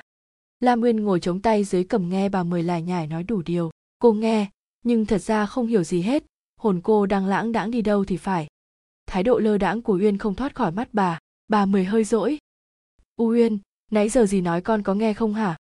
Giật nảy mình, uyên đáp bừa. Có, con có nghe. Dì dặn đi đâu cũng phải đem theo áo mưa hay dù, vì bây giờ là mùa mưa. Còn nữa? Cô cười cầu tài. Con nhớ cái cốt lõi thôi, còn dâu ria quên hết rồi. Bà mười dễ lên. Trời đất ơi, chính những cái quan trọng còn lại không nhớ mới chết. Lo mơ mộng phải không? Đâu có, con có mơ mộng đâu, nhưng dì muốn cái gì mới được? Bà mười lắc đầu ra vẻ chán nản. Dì nhắc chuyện đi đứng của con, hết bệnh cả nửa tháng rồi, sao cứ để thằng đó trở tới trở lui hoài vậy? Trời ơi, có gì đâu mà dì lo, tại tiện đường người ta ỉnh quá giang chớ bộ. Quá giang rồi có gì mấy hồi, ba con mà không bệnh là tao mách ổng rồi. La nguyên nhăn nhó. Đã nói không có gì, sao gì cứ nhằn hoài, con mà, thèm anh ta chắc trời sập trời khó sập hơn người ta sập, cưa lục cưa lâu, ngày còn ngả cây rừng, huống hồ cái mồm dẻo quẹo, cái lưỡi sắc còn hơn lưỡi cưa của nó. Liệu đó con? La nguyên nhún vai, cô không thèm tranh luận với bà mười nữa. Quyên biết gì ấy thương nên tối ngày cứ nhắc nhở biết bao nhiêu chuyện ở trên đời với cô, nhưng khổ nổi, cô quá ngán những lời nhắc nhở mà cô cho rằng không hề áp phê gì với một con nhỏ bản lĩnh đầy mình, tính khí không thua bọn con trai như cô. Và lại uyên có nghĩ gì tới quang đâu chớ? Trái tim cô đang hướng về nơi khác kìa. Bỗng dưng cô xịu mặt xuống, uyên luôn dối lòng rằng cô không hề nghĩ ngợi, nhớ mong gì đến duy. Nhưng từ sâu thẳm, tình cảm cô vẫn hướng về anh, tự nhiên như đóa hướng dương hướng về phía mặt trời. Một thứ tình cảm đơn phương ngu ngốc, tại sao lại phải khổ sở vì một người không hề yêu mình nhỉ? Cách đây mấy hôm, la nguyên thơ thẩn trong siêu thị, cô muốn mua một kim cài cà vạt và nhờ hưng gửi cho duy như để cảm ơn anh đã xin việc làm cho cô. Lựa chọn đắn đo mãi lam nguyên mới mua một con cá sấu mạ vàng quẫy đuôi trông khá ngầu. Món quà nhỏ xíu lọt trong bàn tay uyên, nhưng nặng tiền khủng khiếp. Nó nuốt gần hết thá lương của lam uyên, nhưng bù lại cô thấy vui, một nỗi vui nhẹ đến mức có thể làm người ta bay bổng. Thế nhưng hôm ấy lam uyên bay không nổi, vừa quay ra khỏi quầy hàng uyên đã thấy duy lững thững đi tới. Lam uyên rúng động vì bất ngờ, cô đứng yên như trời trồng và bồi hồi nhận ra, hình như duy cũng xúc động như cô, để rồi uyên thất vọng ngay vì anh chỉ mỉm cười chào cô, hỏi một câu xã giao rất ư nhạt nhẽo mà chẳng cần nguyên đáp lại, rồi dừng dưng dạo tiếp các quầy hàng khác. Lúc đó ngực lam nguyên đau như có ai xe cô lơ ngơ nhìn theo dáng cao ngạo của duy mà muốn khóc. Anh hôm nay khác hoàn toàn với anh của buổi chiều mưa hôm nào. Những nồng nàn, sâu lắng trong từng câu, từng lời và từng tia mắt đâu cả rồi. Cho hai tay vào túi quần uyên, lầm lũi bước vào quán cà phê mini. Ngồi xuống gọi ình ly cà phê, cô chăm chú nhìn những giọt đen chậm chạp rơi rơi trong thinh lặng thằng bé bán thuốc lá sấn lại mời. Hút thuốc đi chị, em có du nhi bạc hà nè, nhẹ hiu chị hút mà hỏng quên sầu đời thì em thua. Lam uyên chớp mắt. Sao biết chị đang sầu đời? Thằng bé cười toe. Không sầu đời sao vô quán ngồi một mình, nhìn chị bụi quá, lẽ nào hỏng biết phì? Phì thì phì chớ sợ ai, cho chị nguyên gói đi. Chúng mánh, thằng bé phấn khởi đưa gói du nhi cho uyên, nó gạ thêm. Mua hộp diêm này đi, rẻ rề lam Nguyên hất hàm. Tất cả bao nhiêu? Thằng bé nháy mắt nói giá, cô đưa nó tiền và không nhận phần thối. Ngồi trong cái quán vắng tanh, lam uyên hút điếu thuốc đầu đời, cay cay, the the và giàn giụa nước mắt. Đang ngắm nghía bàn tay kẹp thuốc của mình uyên bỗng nghe giọng phụ nữ nheo nhéo. Vào quán này đi anh, em mỏi chân gần chết. Không cần nhìn uyên cũng nhớ ra và nhận ra ngay giọng của tố nga. Vậy là suy cùng cô ta đi sắm sửa chớ gì. Thảo nào anh ta lơ với cô cũng đúng ngồi xoay mặt vào trong uyên tiếp tục hút thuốc. Hình như cô có khiếu hay sao ấy. Đến hơi thứ ba uyên đã không sặc nữa. Cô chậm rãi nhả khói như người sành điệu và nghe ngay giọng rè bĩu. Anh xem, con gái mà hút thuốc. Rồi tiếng tố nga kêu lên. Ý, bạn của hồng linh, dễ sợ thật đi như dân bụi đời. Uyên không nghe duy nói lấy một lời. Cô chán nản, bực dọc gọi người tính tiền. Cho hai tay vào túi quần, miệng phì phèo điếu thuốc. Lam uyên không thèm ngó tới. Ai cô đường hoàng bước ra khỏi quán với tâm trạng của kẻ chiến bại. Thế đấy, cô đã khinh bỉ, đã căm hận duy, nhưng vẫn không sao thôi nghĩ tới anh. Sẵn quang cứ rể già đề nghị. Tiện đường anh chở em đi làm. Uyên đã gật đầu đồng ý với hy vọng sẽ quên sẽ quên. Khổ sao cô vẫn nhớ và càng nhớ nhiều hơn lúc đi về chẳng ai đưa đón. Bây giờ tốt nhất là không nên để quang chở nữa. Vì uyên biết anh ta chẳng thật lòng thương yêu cô như bề ngoài anh ta luôn làm ra vậy. Cô cũng hết hứng thú với cái vai ngoan hiền vâng dạ mỗi lúc quang đưa cô về lam uyên không muốn mai phương nhìn mình bằng cặp mắt ghen ghét, rồi cô lại sợ nghe gì mời lên lớp hàng bữa, nên dứt khoát từ ngày mai sẽ không còn chuyện đón đưa nữa. Chống tay dưới cằm, lam uyên nịnh. Từ ngày gì mời về đây con ăn cơm mỗi bữa bốn chén, công nhận gì làm thức ăn ngon thật, tại sao trước kia đang ở với tụi con, gì mời lại bỏ đi, rồi bây giờ lại trở về đây? Bà mời nhìn uyên thủng thỉnh nói. Trên đời này không có cái gì là tự nhiên hết, tại con không biết đó thôi vậy dì nói cho con biết đi, sao trước đây dì bỏ tụi con đi mất tiêu thế? Ba mươi. Tại ba con đã cãi lời dì, đem kiều mai về nhà. Không phải dì bắt ba con trung tình với người đã chết, nhưng kiều mai là đứa gian xảo, nhỏ mọn, tham lam.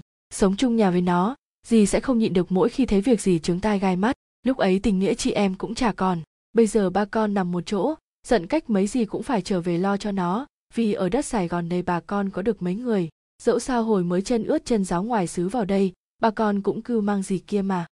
Lam nguyên các cớ. Bây giờ gì nhịn được bà mai rồi hả? Chề môi một cái, bà mười lầm bầm. Nó phải chịu luồn tao thì có. Dẫu bây giờ tao như cái gai trong mắt nó nó cũng phải một dạ thưa chị mười. Hai cũng dạ thưa chị mười, chớ ở đó mà tao nhịn nó. Nhưng tại sao bà phải chịu như vậy? Con thật tình không biết à? Lam uyên nhíu mày. Không thằng hưng chưa nói gì với con hết sao? Trợn mắt lên uyên hỏi lại. Nhưng mà chuyện gì mới được chớ? Ái trà, vậy là nó giấu con rồi anh em mày nghĩ cũng ngộ thật. Lam uyên hỏi tới. Tại sao lại giấu? Dì biết thì nói cho con nghe ngay đi. Thôi có gì nó lại trách gì nhiều chuyện. Lam nguyên hùng hồn đứng dậy. Nếu gì không nói con đi hỏi ảnh cho ra mới được. Bà mười kéo tay cô lại. Nó đi rồi thằng gì chạy xe mô tô tới rước nó lúc con còn ngủ. Lam nguyên khựng lại, cô bối rối cùng cực khi biết duy đã đến đây, anh có nghĩ tới cô không nhỉ? Ngập ngừng yên hỏi. Người ta tới là chờ anh đi liền hả gì đâu có, thằng đó vô thăm ba con lâu lắm, tao trên trứng cho hai đứa ăn bánh mì, rồi nó cả kêu uống hết bình trà mới đi đó chớ liếc uyên một cái, bà mười dò dẫm. Con biết thằng đó không? Lam uyên gật đầu nhanh, chưa từng có. Dạ biết, anh duy chớ ai. Bà mười cười cười hèn chi nó hỏi sao không thấy lam uyên? Cô nóng nảy. Rồi anh hai nói sao? Thằng hưng trả lời rằng con nhỏ quậy đó còn ngủ, đừng kêu nó dậy làm gì mệt lắm. Lam uyên ấm ức. Tự nhiên nói xấu người ta. Nó nói đúng đấy chứ. Nhưng mà con có quậy ảnh lần nào đâu. Chưa đâu có nghĩa là không. So với hồi gì còn ở đây, con chỉ cao hơn chớ chẳng lớn khôn thêm chút nào. Dì nói rồi? Là con gái phải phải. Lam Uyên cướp lời phải dịu dàng, thủy mị, ăn nói nhỏ nhẹ, ngọt ngào, đi đứng yểu điệu khoan thai, con không làm được những điều đó, nên con không phải là con gái.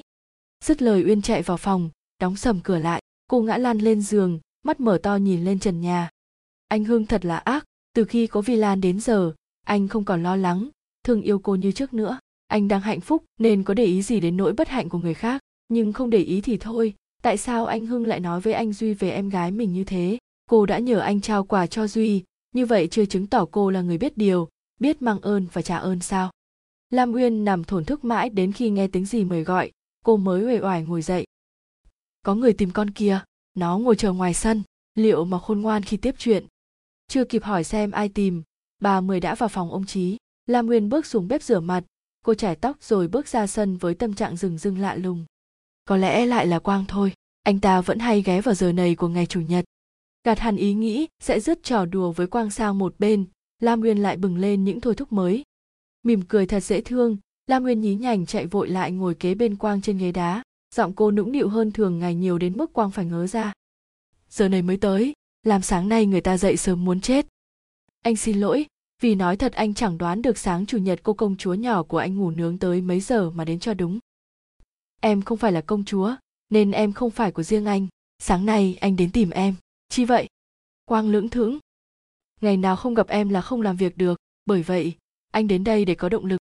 Hôm nay chủ nhật đâu có làm việc, lẽ ra anh nên đi chơi với chị mai phương cho khuây khỏa. Chị phương mới là siêu động lực thứ thiệt đó.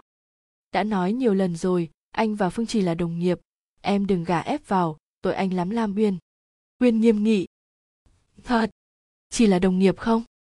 Thật chứ, sao lại nghĩ là anh nói dối? Nghiêng nghiêng đầu, uyên đáp tại dư luận dạy em nên nghi ngờ tất cả, nhất là nghi ngờ anh. Quang kêu lên. Dư luận nào ác như vậy? Anh vốn rất đa nghi, nhưng chưa bằng em. Em nghi gì anh hả uyên? Chớp chớp hàng mi trông ra ngây thơ, lam uyên ra vẻ thật thà. Người ta bảo anh có nhiều tham vọng trong công danh sự nghiệp và trong cả tình yêu. Có đúng không? Quang bật cười. Yêu mà có tham vọng nữa sao? Quả thật anh không hiểu người nào đó nói với em điều này với dụng ý gì. Nhưng mà anh có tham vọng không?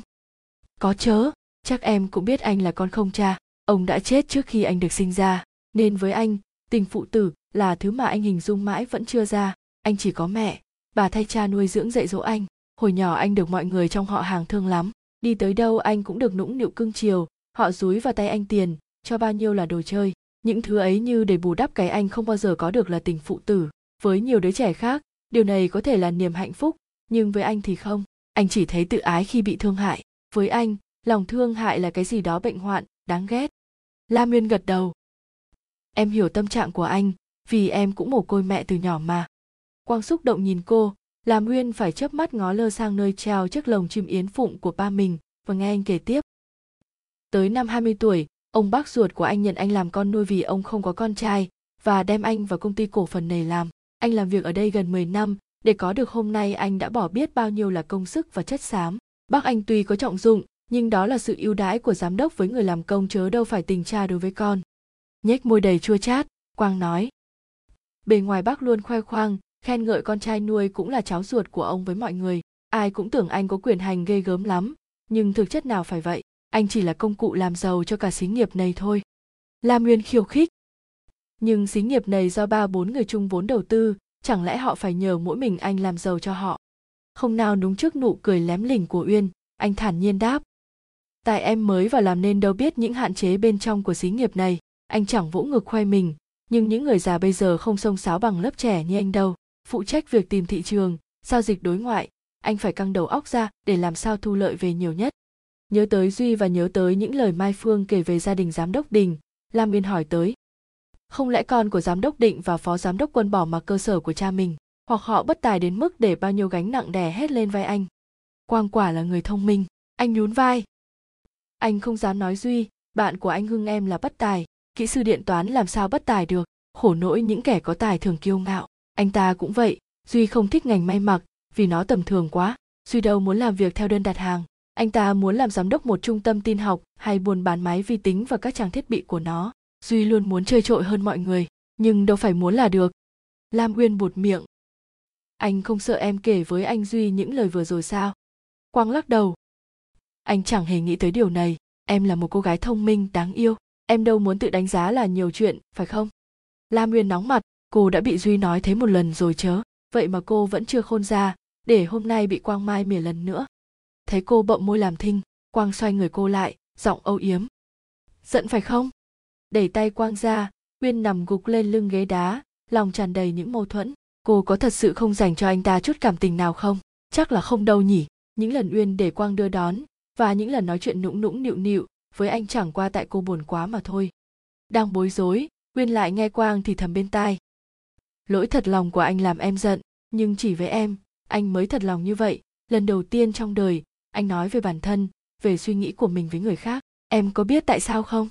Chống ngực lam uyên đập thình thịch, cô thót ruột khi nghĩ quang sắp tỏ tình tới nơi cô hấp tấp trả lời.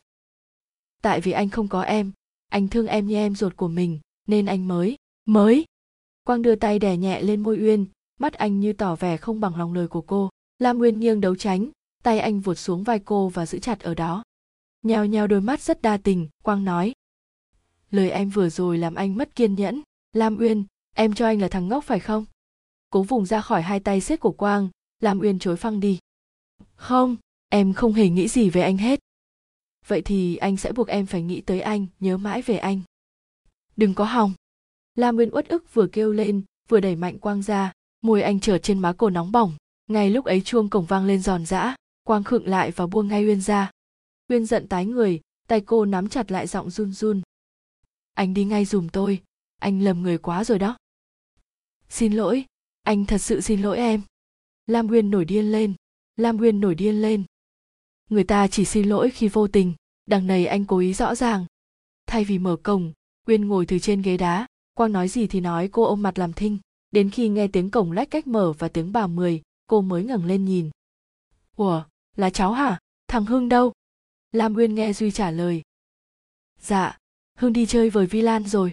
Cháu muốn vào gặp bác trai để đưa bác mấy cuốn sách khí công. À hèn chi ba con uyên nói với tôi là nó nằm chờ bạn thằng hưng. Vậy cháu vào trong đi bước tới chỗ uyên và quang ngồi, duy cười rất tươi. Chủ nhật tươi hồng phải không quang? Cắn môi lại, uyên chưa biết phải nói sao thì quang đã lạnh nhạt lên tiếng. Cũng bình thường như, anh thôi. Không như tôi được đâu, mỗi chúng ta đều có quan điểm và cách sống khác nhau kia mà. Rồi anh lại dài giọng như khiêu khích. Phải không lam uyên? Đang bị sốc vì hành động của quang, lại nghe duy hỏi với vẻ châm chọc, cô liền đáp. Phải, em nhớ không lầm, anh sống theo cách không tò mò nhiều chuyện. Duy nhún vai. Uyên nhớ lộn rồi, tôi ghét người nhiều chuyện và tò mò chớ đâu phải tôi không tò mò. Nhiều chuyện, nhất là chuyện của uyên, tôi càng tò mò muốn biết hơn nữa. Nhưng chắc không phải lúc này đâu, hai người vui vẻ nhá. Duy vừa khuất dạng là uyên đã hầm hừ đứng dậy. Anh về cho tôi đóng cổng.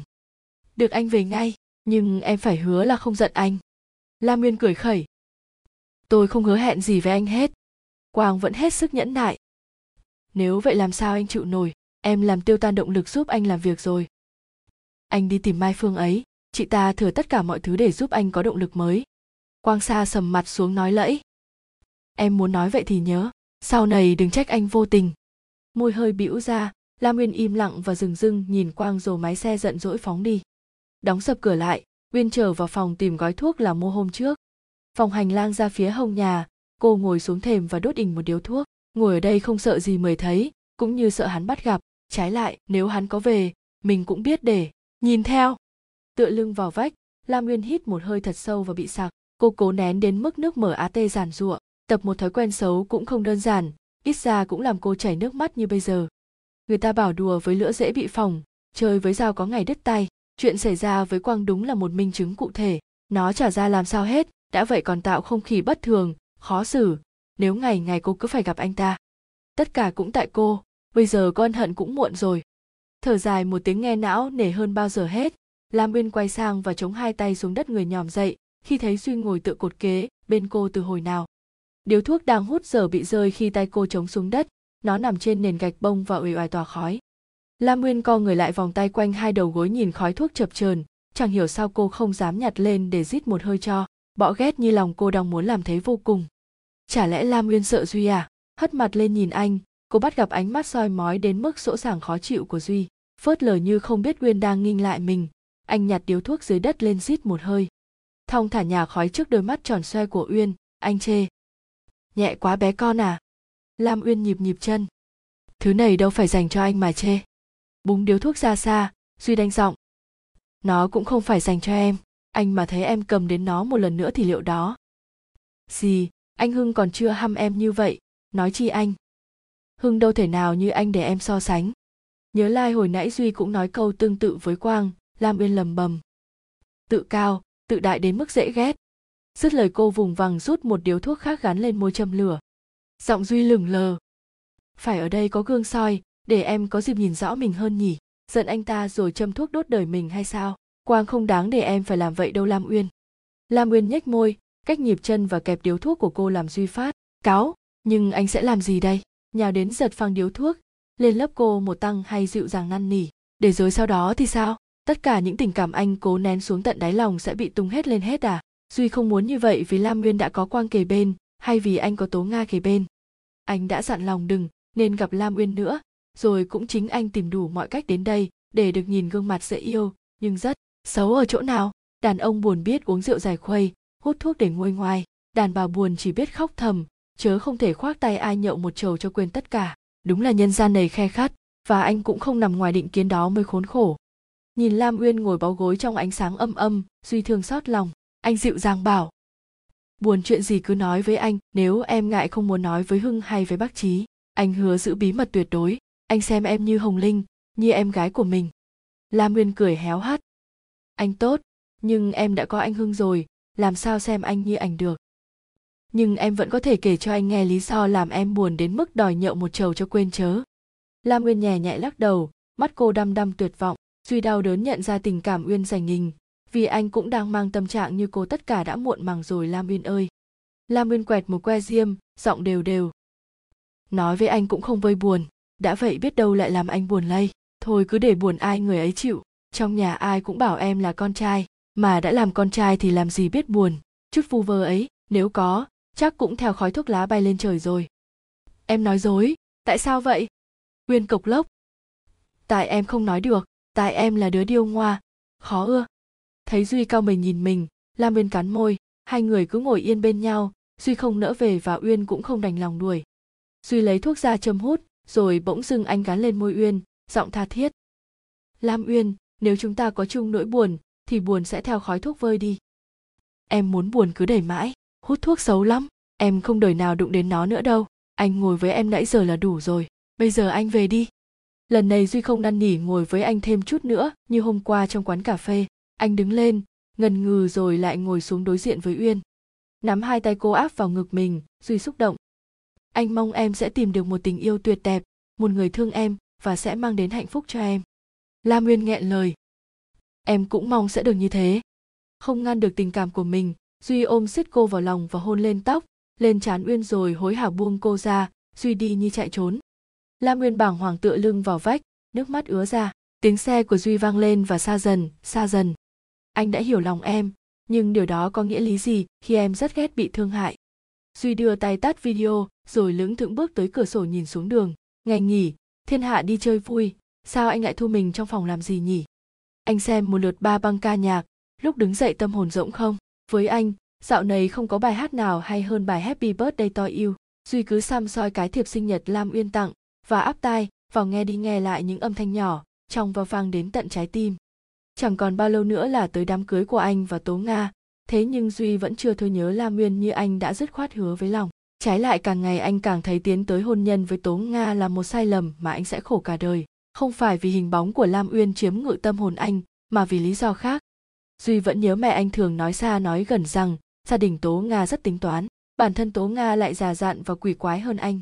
Duy biết mẹ không thích tố nga, phải chi lúc đó bà cản ngăn anh thì đỡ biết mấy nhỉ? Cậu duy, ông gọi cậu. Duy gật đầu và nhảy xuống những bậc thang đi vào phòng khách. Anh ngồi xuống salon. Có chuyện gì không ba? Ông định tăng hắng dĩ nhiên có chuyện, dù chẳng phải mới mẻ gì duy nhíu mày. Ba cứ nói trắng ra đi. Ông định nheo nheo mắt nhìn duy qua khói thuốc. Mấy mẫu quần áo được thiết kế bằng vi tính khá lắm. Khách rất ưa thích vì lạ mắt, nhưng ba không gọi con vào để nói về chuyện đó. Con biết. Hừ, lúc nào cũng tự mãn. Sắp làm chủ một gia đình, con có suy nghĩ gì khác hơn chưa hay là vẫn khăng khăng với đầu óc bảo thủ của mình. Ra trường một năm, rồi vẫn lông bông lêu lòng con không xấu hổ hay sao duy? Con không lông bông, lêu lòng bằng chứng là vẫn phụ những việc ba yêu cầu như vẽ mẫu, tạo mốt. Ông định đanh giọng. Đó không phải vấn đề chính. Ba muốn nói sau này con thay ba điều hành công ty kia. Bao nhiêu người thèm muốn được như con, còn con thì tránh né để làm nhân viên cho nơi khác. Duy thở mạnh. Con không hề tránh né như ba nghĩ, nhưng từ hồi còn đi học, con đã khẳng định con sẽ không đeo đuổi công việc của ba. Cho đến bây giờ con vẫn giữ ý đó.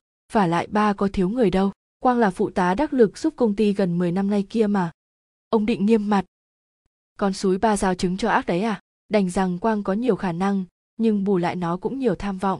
Ngay cả ông nghị, bác ruột của nó, cũng phải rẻ chừng. Về lâu dài, làm sao ba tin tưởng được chứ? Dụi nhanh điếu thuốc, ông nói tiếp. So với mọi người, gia đình mình có nhiều cổ phần nhất. Chúng ta đâu thể để người ngoài điều hành công ty được. Nay mai con và tố nga cưới nhau, hai nhà gom làm một. Con không đứng ra trông coi thì ai hở duy. Từ bây giờ con phải vào làm để ba hướng dẫn mọi thứ con không chỉ là chủ nhân của một gia đình, mà con phải là chủ công ty này nữa. Duy cương quyết. Ba đừng ép đặt, ngay cả chuyện cưới hỏi, con cũng chán rồi, ba đừng nhắc nữa. Ông định sững lại. Con vừa nói cái gì? Bà mẹ ép đặt bắt con cưới tố nga à? Duy vội đính chính. Ý con không phải vậy, nhưng thật ra con chưa muốn cưới vợ khi chưa có sự nghiệp trong tay. Gia đình nga lại buộc hỏi gấp, cưới gấp năm nay, mọi người muốn trói chân con hay sao ấy? Con nói nghe lạ thật trước đây chính con đồng ý khi ba chọn tố nga cho con. Qua thời gian dài tìm hiểu nhau, con lại đồng ý tiến tới hôn nhân. Sao bây giờ lại nghĩ rằng mọi người muốn trói chân mình? Là đàn ông, con phải chính chắn khi quyết định chuyện hệ trọng của đời mình chứ. Duy cãi bướng. Trước đây khi quen và có tình cảm với nga, con không nghĩ sâu đến việc sắp xếp của hai bên. Bây giờ con mới hiểu và thấy hình như người ta lợi dụng tình cảm của mình. Ông đình nổi giận. Hừ, cha mẹ nào lại lợi dụng tình cảm của con cái? Mày phải suy nghĩ đàng hoàng trước khi nói nghe chưa? Còn không những suy nghĩ mà đã tìm hiểu vấn đề này. Ông định nhíu mày. Tìm hiểu tìm hiểu là thế nào? Duy ngần ngừ. Con chưa thể nói rõ với ba được, nhưng chắc chắn tình cảm của tố nga dành cho con không đơn thuần là tình yêu trong sáng, như trước giờ con vẫn tưởng. Nga có mục đích hẳn hoi. Ông định hầm hầm ngắt lời. Càng nói chuyện với con, ba càng bực mình, vậy ý con muốn gì hả duy? Sau một hồi lặng thinh suy nghĩ duy nói, con muốn tự do trong mọi vấn đề, công việc làm và cả hôn nhân. Con muốn kéo dài thời gian tìm hiểu nhau, khoan hãy làm lễ hỏi. Ông định đập tay xuống bàn làm tách trà tưng lên, rơi xuống đất, vỡ tan tành. Đủ rồi duy, bà không phải là con dối để con giật dây, bà cũng không phải là thằng hề nói một đằng làm một nẻo. Ngày hỏi, ngày cưới đã định rồi, bây giờ con lại muốn rời, đồ ích kỷ chỉ biết nghĩ tới bản thân. Con coi cha mẹ không ra gì cả, gia đình con nga sẽ nghĩ sao về đề nghị quái đàn của con? Còn tố nga, chắc gì nó đồng ý rời ngày cưới lại. Duy im lặng, anh nhẹ nhõm khi đã nói ra được điều nặng nề mà anh phải mang hơn hai tháng nay. Đúng là anh ích kỷ khi gây cho ba mình thế khó xử, nhưng anh không thể nào làm khác được. Lẽ ra, anh chưa đủ can đảm nói chuyện này, nhưng ba anh đã gợi cho anh nói, bây giờ dù ông có tức mình thoi anh một cú, duy cũng sẽ ngồi yên lãnh đủ, miễn sao chuyện hôn nhân của anh cứ dậm chân tại chỗ là được. Nói thật đi, tại sao con không muốn xúc tiến việc cưới hỏi? Duy vẫn giữ nguyên lời hồi nãy. Tại con chưa có sự nghiệp riêng. Ông định cười nhạt.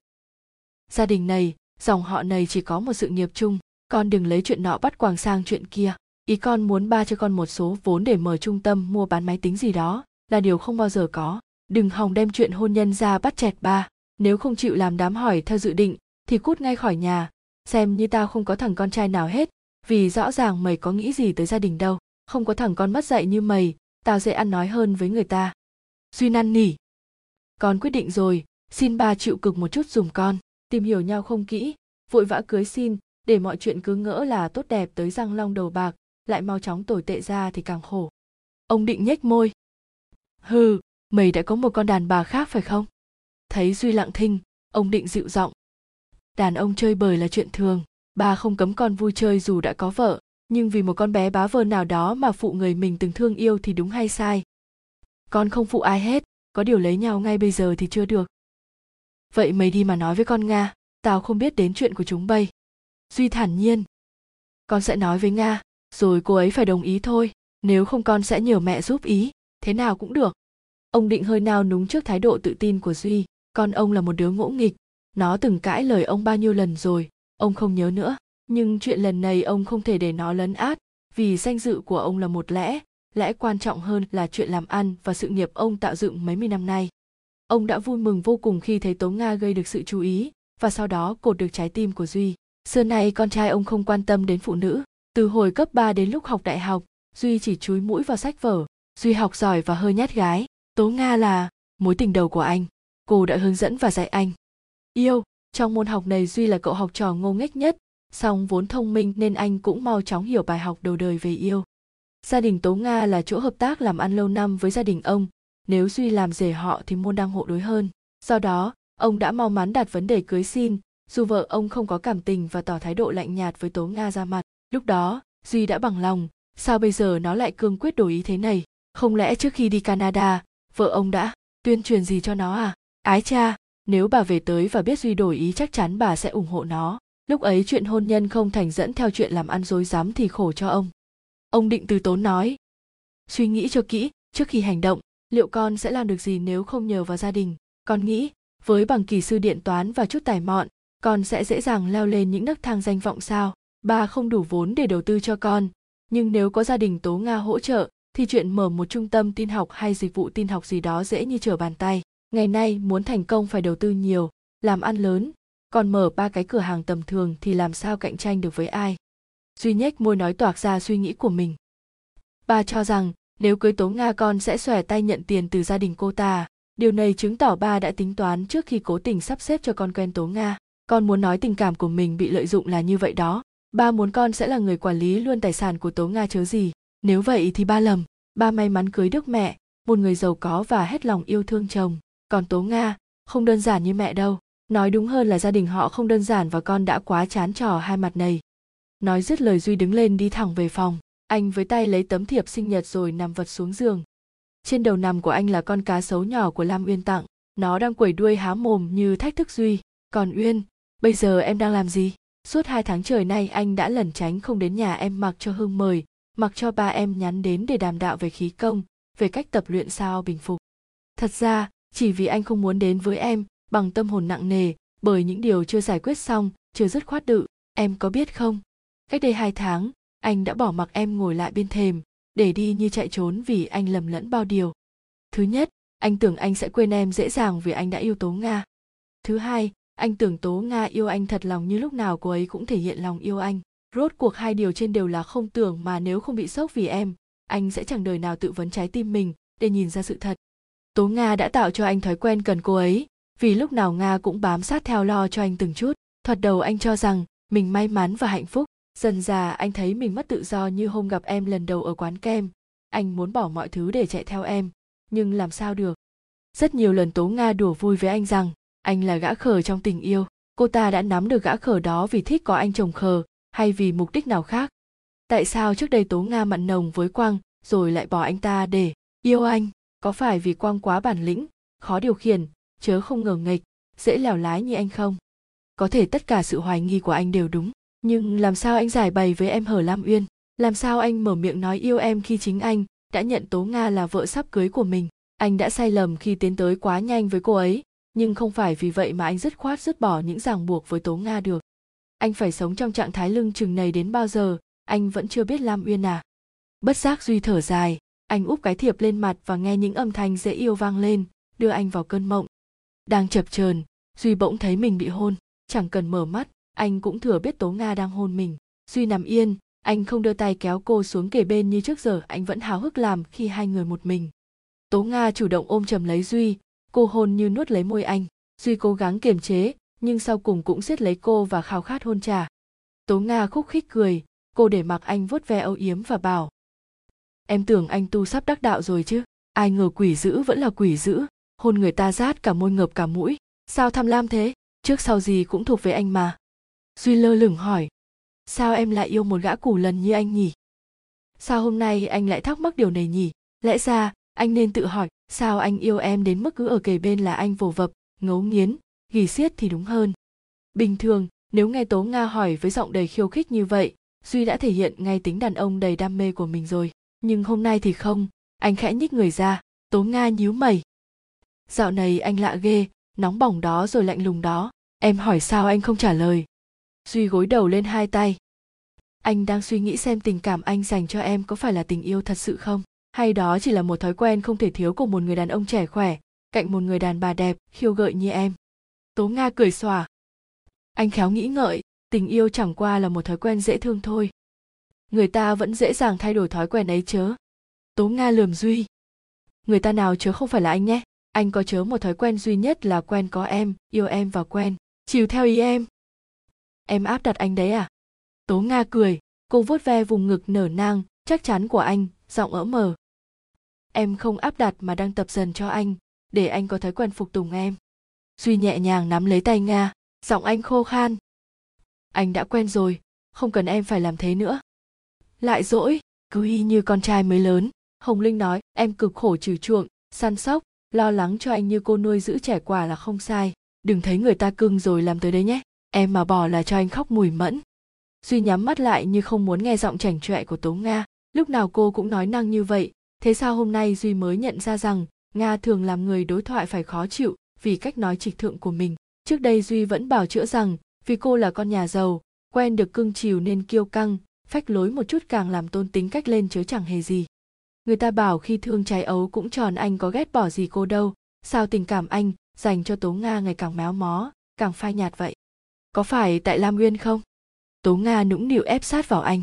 Tóc cô lòa xòa trên cổ duy nhồn nhột, nén tiếng thở dài. Anh nhẹ nhẹ vỗ vào vai cô như du ngủ. Lòng duy bứt rứt khôn nguôi khi nghĩ mình đang phụ tình tố nga. Chút ham muốn xác thịt của người đàn ông không bùng lên đự. Dù tố nga như một hỏa diệm sơn đang rừng rực gọi mời có gì khổ sở hơn kể cận ôm ấp một người mà lòng lại cuồng điên nhớ về người khác? Duy với tố nga chưa phải là vợ chồng, tuy cả hai rất thân mật và chả lạ gì chuyện vuốt ve hôn hít nhau. Nhưng nghĩ tới viễn cảnh mãi mãi phải sống với một người và lén lút khổ sở nhớ về một người, duy thấy không chịu nổi. Anh đã quá sai lầm khi nghĩ những đòi hỏi của thân xác và tình yêu là một. Vì với lam uyên, anh chưa đời nào nhớ như nhớ đến tố nga và ham muốn như ham muốn tố nga. Lam uyên như một làn khói hư ảo anh không bắt được nhưng cứ đeo đằng làm anh đau đớn khốn khổ. Làn khói ấy mỏng manh, thuần khiết đến mức duy sợ lỡ chạm tay vào khói sẽ vỡ tan. Còn tố nga, cô ấy là một thực tế nan giải, mà lương tâm duy không cho phép anh lìa xa cô. Dường như nhận được sự hờ hững của duy, tố nga hỏi ngay. Anh sao vậy? Có sao đâu. Còn chối nữa, nãy giờ cứ như mất hồn, thấy ghét. Anh đã hôn em và đang nằm sát em còn đòi hỏi gì nữa? Tố nga ấm ức nhưng mà trước đây anh đâu có như vậy. Duy hỏi nhát gừng. Trước đây là bao lâu? Là hồi nào? Là là là một hai tháng trước. Em thấy càng ngày anh càng không hết lòng với em. Duy bật cười, anh ỡ mờ. Chưa là vợ chồng, làm sao dám hết lòng với em được? Đập vào vai duy nga dẫy nẫy quỷ anh, ý em nói là hình như anh đang chán em thì phải chớ bộ. Duy nhướng mày. Theo em thì tình yêu là một thói quen dễ thương, đã là thói quen rồi thì dễ thương tới đâu dần già người ta cũng chán. Vì thật ra có gì nhàm chán hơn thói quen. Tố nga lồng lên. Có thật là anh chán em không? Duy thủng thỉnh trả lời. Anh chán tình yêu theo kiểu em nói, vì anh cần một tình yêu chớ không cần một thói quen. Tố nga ngồi nhổm dậy chống tay trên nệm và nhìn chăm chăm vào duy như cố hiểu sâu hơn lời anh vừa nói. Ý anh muốn nói gì? Sắp cưới rồi. Đừng chọc em giận. Em su em su luôn anh dáng chịu à nha. Duy buột miệng ví dụ anh chịu cho em. Dù em có đồng ý. Dù đẹp không? Mắt tố nga biến sắc, cô linh cảm duy không đùa với câu hỏi như đùa này đâu. Tố nga để ý và thấy từ buổi tiệc sinh nhật đến giờ duy thay đổi rất nhiều. Ngồi bên cô, thậm chí hôn cô, nhưng hồn anh như gửi về đâu. Cô cố công tìm hiểu và thấy rõ mình chưa bao giờ hiểu về duy. Trước nay, tố nga luôn tin rằng anh duy nhất yêu và trung thành với mình, nhưng càng gần đây cô càng thấy không phải vậy. Khi đến với nga qua môi giới của gia đình đôi bên duy quả là một anh chàng gà tổ nhút nhát tố nga những tưởng với kinh nghiệm yêu từng có cô sẽ làm quyền làm hành với duy. Rồi khi đã là vợ anh cô sẽ làm chủ luôn cả cơ nghiệp mà cô biết anh không lấy gì làm bận tâm đến chỉ vì nó trả hợp với lý tưởng anh đeo đuổi. Nhưng bây giờ mọi điều cô suy tính xem ra chừng sắp đổ vỡ vì anh chàng gà tổ bỗng dưng trở chứng, nghĩ tới việc tiêu tan mộng ước tố nga không giữ được bình thản cô lắp bắp. Anh đùa gì kỳ vậy? Thật sự anh muốn em. Em xù anh hả? Duy lắc đầu đâu có. Rồi anh thở dài khổ sở day dứt. Tố nga suy nghĩ rất nhanh, cô vờ nằm xuống giường, giấu đầu vào gối dấm dứt. Anh định thử em đấy à? Anh không nghĩ tới tự ái của em chút nào hết. Anh phải biết anh là người tình đầu tiên và duy nhất của suốt cuộc đời em chứ. Duy bỗng cười khan. Vậy quang là người tình thứ mấy của em? Tố nga hơi khựng, rồi lại lưu loa. Em với anh ta không có gì hết. Sao em còn giúp ba làm ở công ty? Quang có đeo đuổi, nhưng em đâu có thèm té ra anh vì anh ta mà dạo này lạnh nhạt với em. Anh ghen với cái không có, thật khổ cho em hết sức. Hít hít mũi, tố nga nói một hơi. Còn chả bao lâu nữa là cưới hỏi rồi. Em mong ngày tháng trôi cho thật nhanh. Đến lúc em là của anh rồi, anh khỏi phải ghen với ai. Duy trầm giọng. Anh thì mong ngược lại. Tố nga thở mạnh. Là sao chớ? Anh đừng có chướng. Duy khe khẽ lắc đầu. Anh không chướng cũng không hề ghen em với bất cứ ai sẵn dịp gặp nhau anh muốn bàn với em một chuyện. Tố nga lo lắng ngắt lời. Có quan trọng lắm không? Quan trọng chớ. Chuyện gì vậy?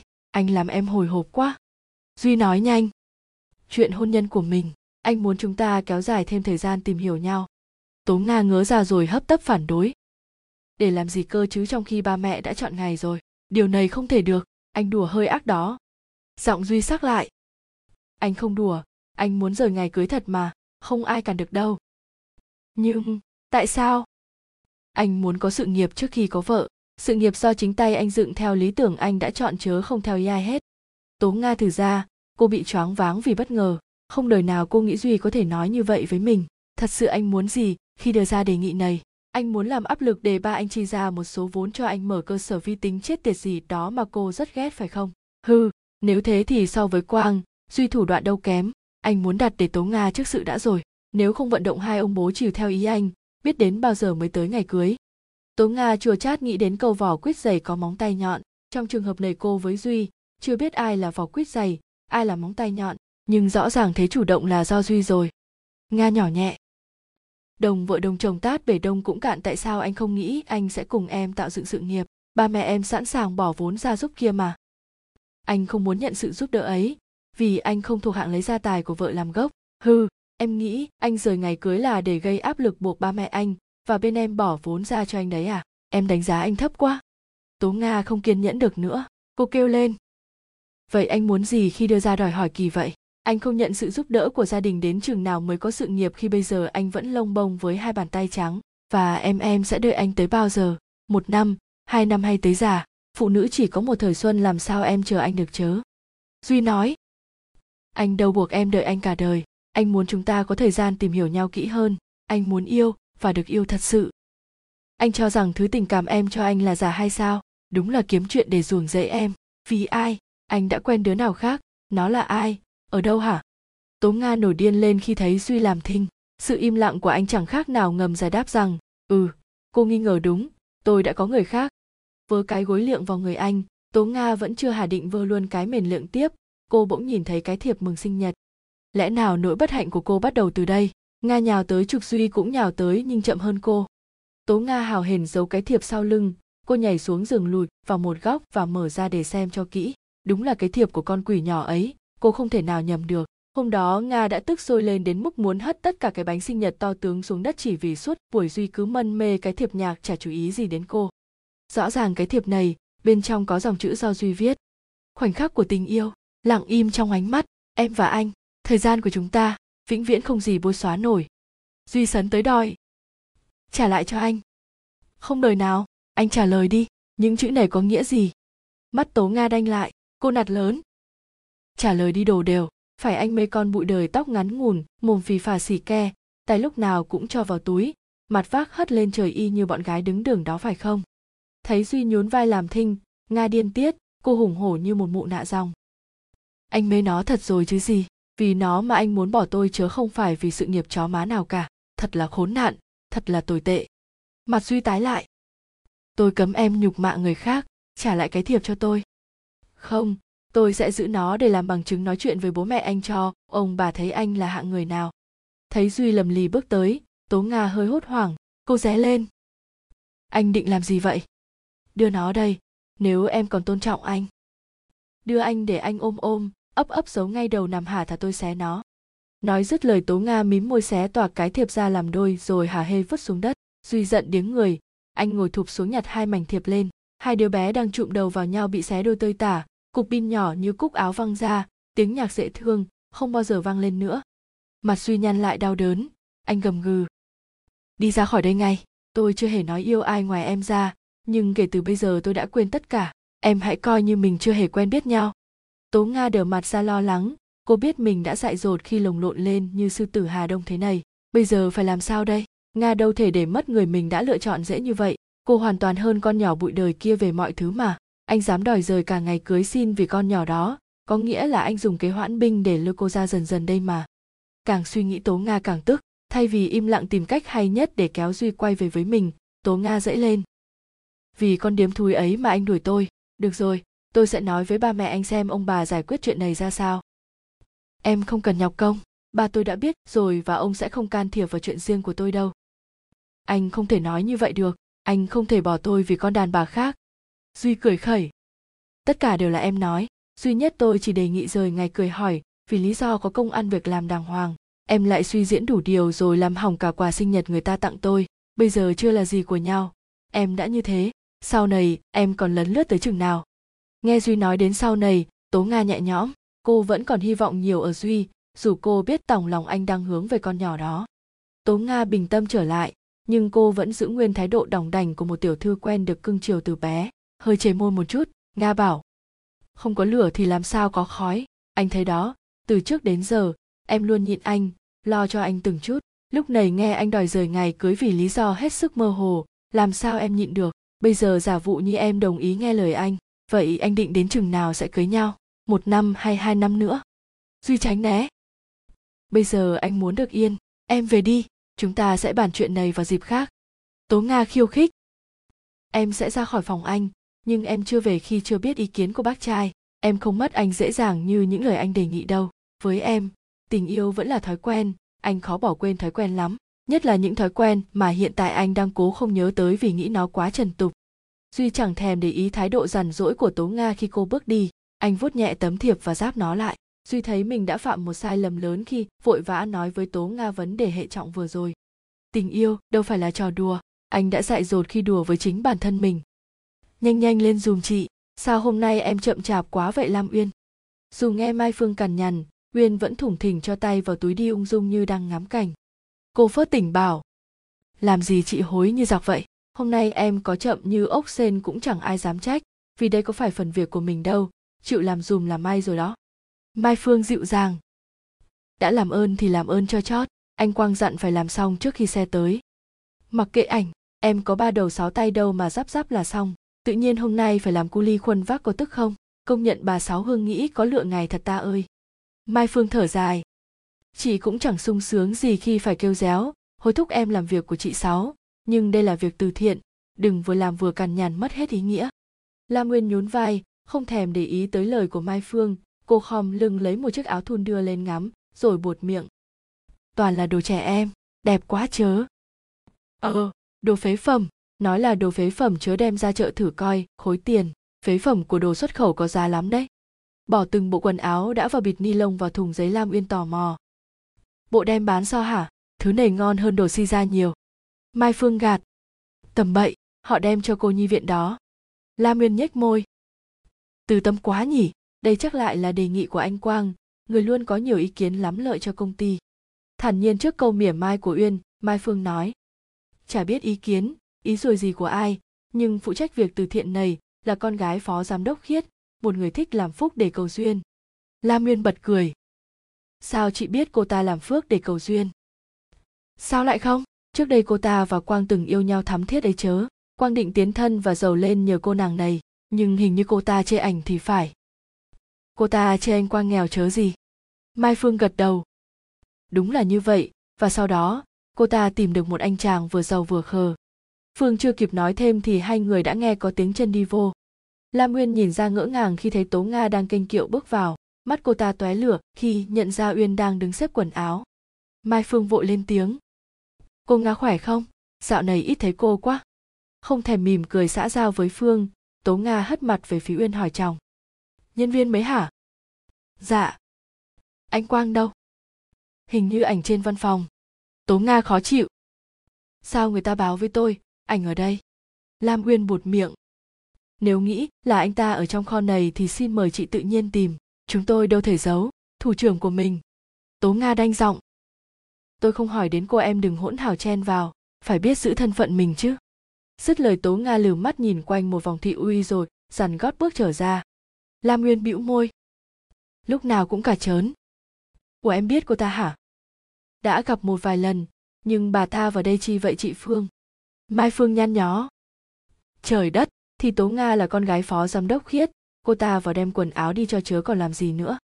Mặt lam nguyên thử ra. Vậy vậy chị nói anh chàng khờ là duy phải không? Mai phương hốt hoảng nhớ ra duy là bạn của anh lam nguyên cũng là người đưa con bé vô đây làm, nên vội vàng khỏa lấp. Chị muốn nói khờ có nghĩa là hiền lành tử tế, chớ không phải hạng ăn chơi quậy phá như người ta. Mà có đúng là trước khi yêu ông duy, bà nga từng yêu ông quang thắm thiết không? Mai phương chớp mắt nói lảng đi. Chuyện ấy xưa như diễm rồi, hỏi chị ệt, tốt nhất là nhanh tay lên, chị thấy coi bộ cô ta kênh kênh em thì phải lam nguyên khinh khỉnh. Gì? Bộ hễ là con phó giám đốc rồi, thì muốn canh ai canh hả? Dù sao, em cũng là em gái của bạn anh duy mà, tố nga bất lịch sự như thế, rõ ràng không gọi ảnh ra gì hết. Mai phương tỏ vẻ lo ngại. Người ta là chủ muốn sa thải mình lúc nào không được, em mới ra đời chưa biết gì đâu, con của phó giám đốc đôi khi còn quyền hành hơn cha nữa đấy. Hất mặt về phía cửa kho, mai phương mím môi. Có chuyện rồi đấy em gái. Lam nguyên thấy quang đi về phía hai người theo sau là tống nga với gương mặt thật dễ ghét. Liếc sơ một vòng, quang cười cười. Chà, hai em cứ thong dong như đi ăn cỗ thế chắc chết. Xe đậu ngoài cổng nãy giờ, sao chưa chịu khiêng đồ ra? Lam uyên ngọt ngào. Tụi em làm xong rồi, chỉ chờ lệnh của anh thôi, vì anh mới thật sự là sếp của bọn em. Quang xuề xòa. Lam uyên định làm khó anh đấy sao? Người nhà cả mà sao phải chờ lệnh anh chớ? Tố nga lạnh lùng. Ai, người nhà với ai? Tôi không biết với tôi, công việc phải ra công việc, đừng ỉ người nhà với nhau mà vừa làm vừa chừng. Lam nguyên cự lại ngay. Xin lỗi, chị vừa nói ai vừa làm vừa chừng vậy? Tôi nói em, hừ, không hiểu anh quang nghĩ sao mà tuyển một cô nhỏ như vậy vào làm nhân viên, trông bộ dạng thật chướng mắt. Nguyên còn chưa biết nói gì thì quang đã cười rất khẽ. Lam nguyên không phải do anh tuyển vào, em trách duy thì đúng hơn. Tố nga sững người lại, giọng cô ta xích lại. Thì ra là thế thảo nào? Tùm tìm cười, quang kéo nga ra một góc và nói nhỏ. Cô bé vừa đẹp vừa bướng y như nụ hồng đang sung sức hé nở, nhưng lại được che chắn với bao nhiêu gai nhọn. Anh chồng sắp cưới của em có đôi mắt tinh đời đấy chớ. Tố nga xa sầm mặt xuống vì đau, nhưng cô vẫn thì thầm đáp trả. Giúp người khác là việc tôi và duy hay làm. Anh định dùng con bé đó để chia cách chúng tôi à? Coi bộ đầu óc vốn có nhiều mưu mô của anh tăm tối quá rồi đó. Liếc tố nga một cái tỉnh tứ, quang nói anh vẫn còn yêu em, vì vậy anh đâu thể bỏ qua những chuyện đại loại có thể làm em và duy xa nhau. Cho em biết, hắn vẫn thường lui tới nhà lam uyên. Duy không thật thà như em vẫn chủ quan nghĩ thế đâu. Chưa chi mà anh ta đã thích ăn vụng rồi. Tệ thật. Im đi. Tố nga đùng đùng bước ra ngoài truyền lệnh. Ba phút nữa phải xong cho tôi đi. Quang nhún vai rồi nói với lam uyên và mai phương. Làm ơn chuyển hàng ra xe dùm anh. Khoanh tay trước ngực, uyên đáp. Tụi em không phải là cu ly khuân vác đừng được đằng chân lên đằng đầu, bóc lột sức lao động của phụ nữ nghe. Khổ anh quá, văn phòng có còn ai đâu ngoài hai đứa em ra. Lam nguyên mai mỉa. Còn anh làm gì mà không kể vào chung với bọn em, trong khi ở đây anh là phái mạnh. Quang chắc lưỡi. Anh có ngại gì chuyện này vì đây là việc thiện, các cô phải làm cho nhiều việc thiện vào. Lam nguyên chua ngoa. Em ăn hiền ở lành từ xưa đến giờ, đâu có tội gì đâu mà phải làm việc thiện. Quang miệng lưỡi. Thôi được ở đây anh là kẻ tội lỗi nhất. Em mau mau làm phúc cho anh đi lam nguyên mai phương nữa. Uể oải đứng dậy, uyên bảo. Được thôi, em luôn có lòng từ bi và bao dung rộng lượng. Khom người xuống cùng bê thùng quần áo với uyên, quang nói. Rộng luông, bao dung nhưng em không vị tha chút nào. Em giận dai nhất thế giới. Uyên cười nhạt. Chuyện đó còn tùy thuộc người, đối diện. Thấy quang cười gượng, tự dưng lam uyên ngớ miệng.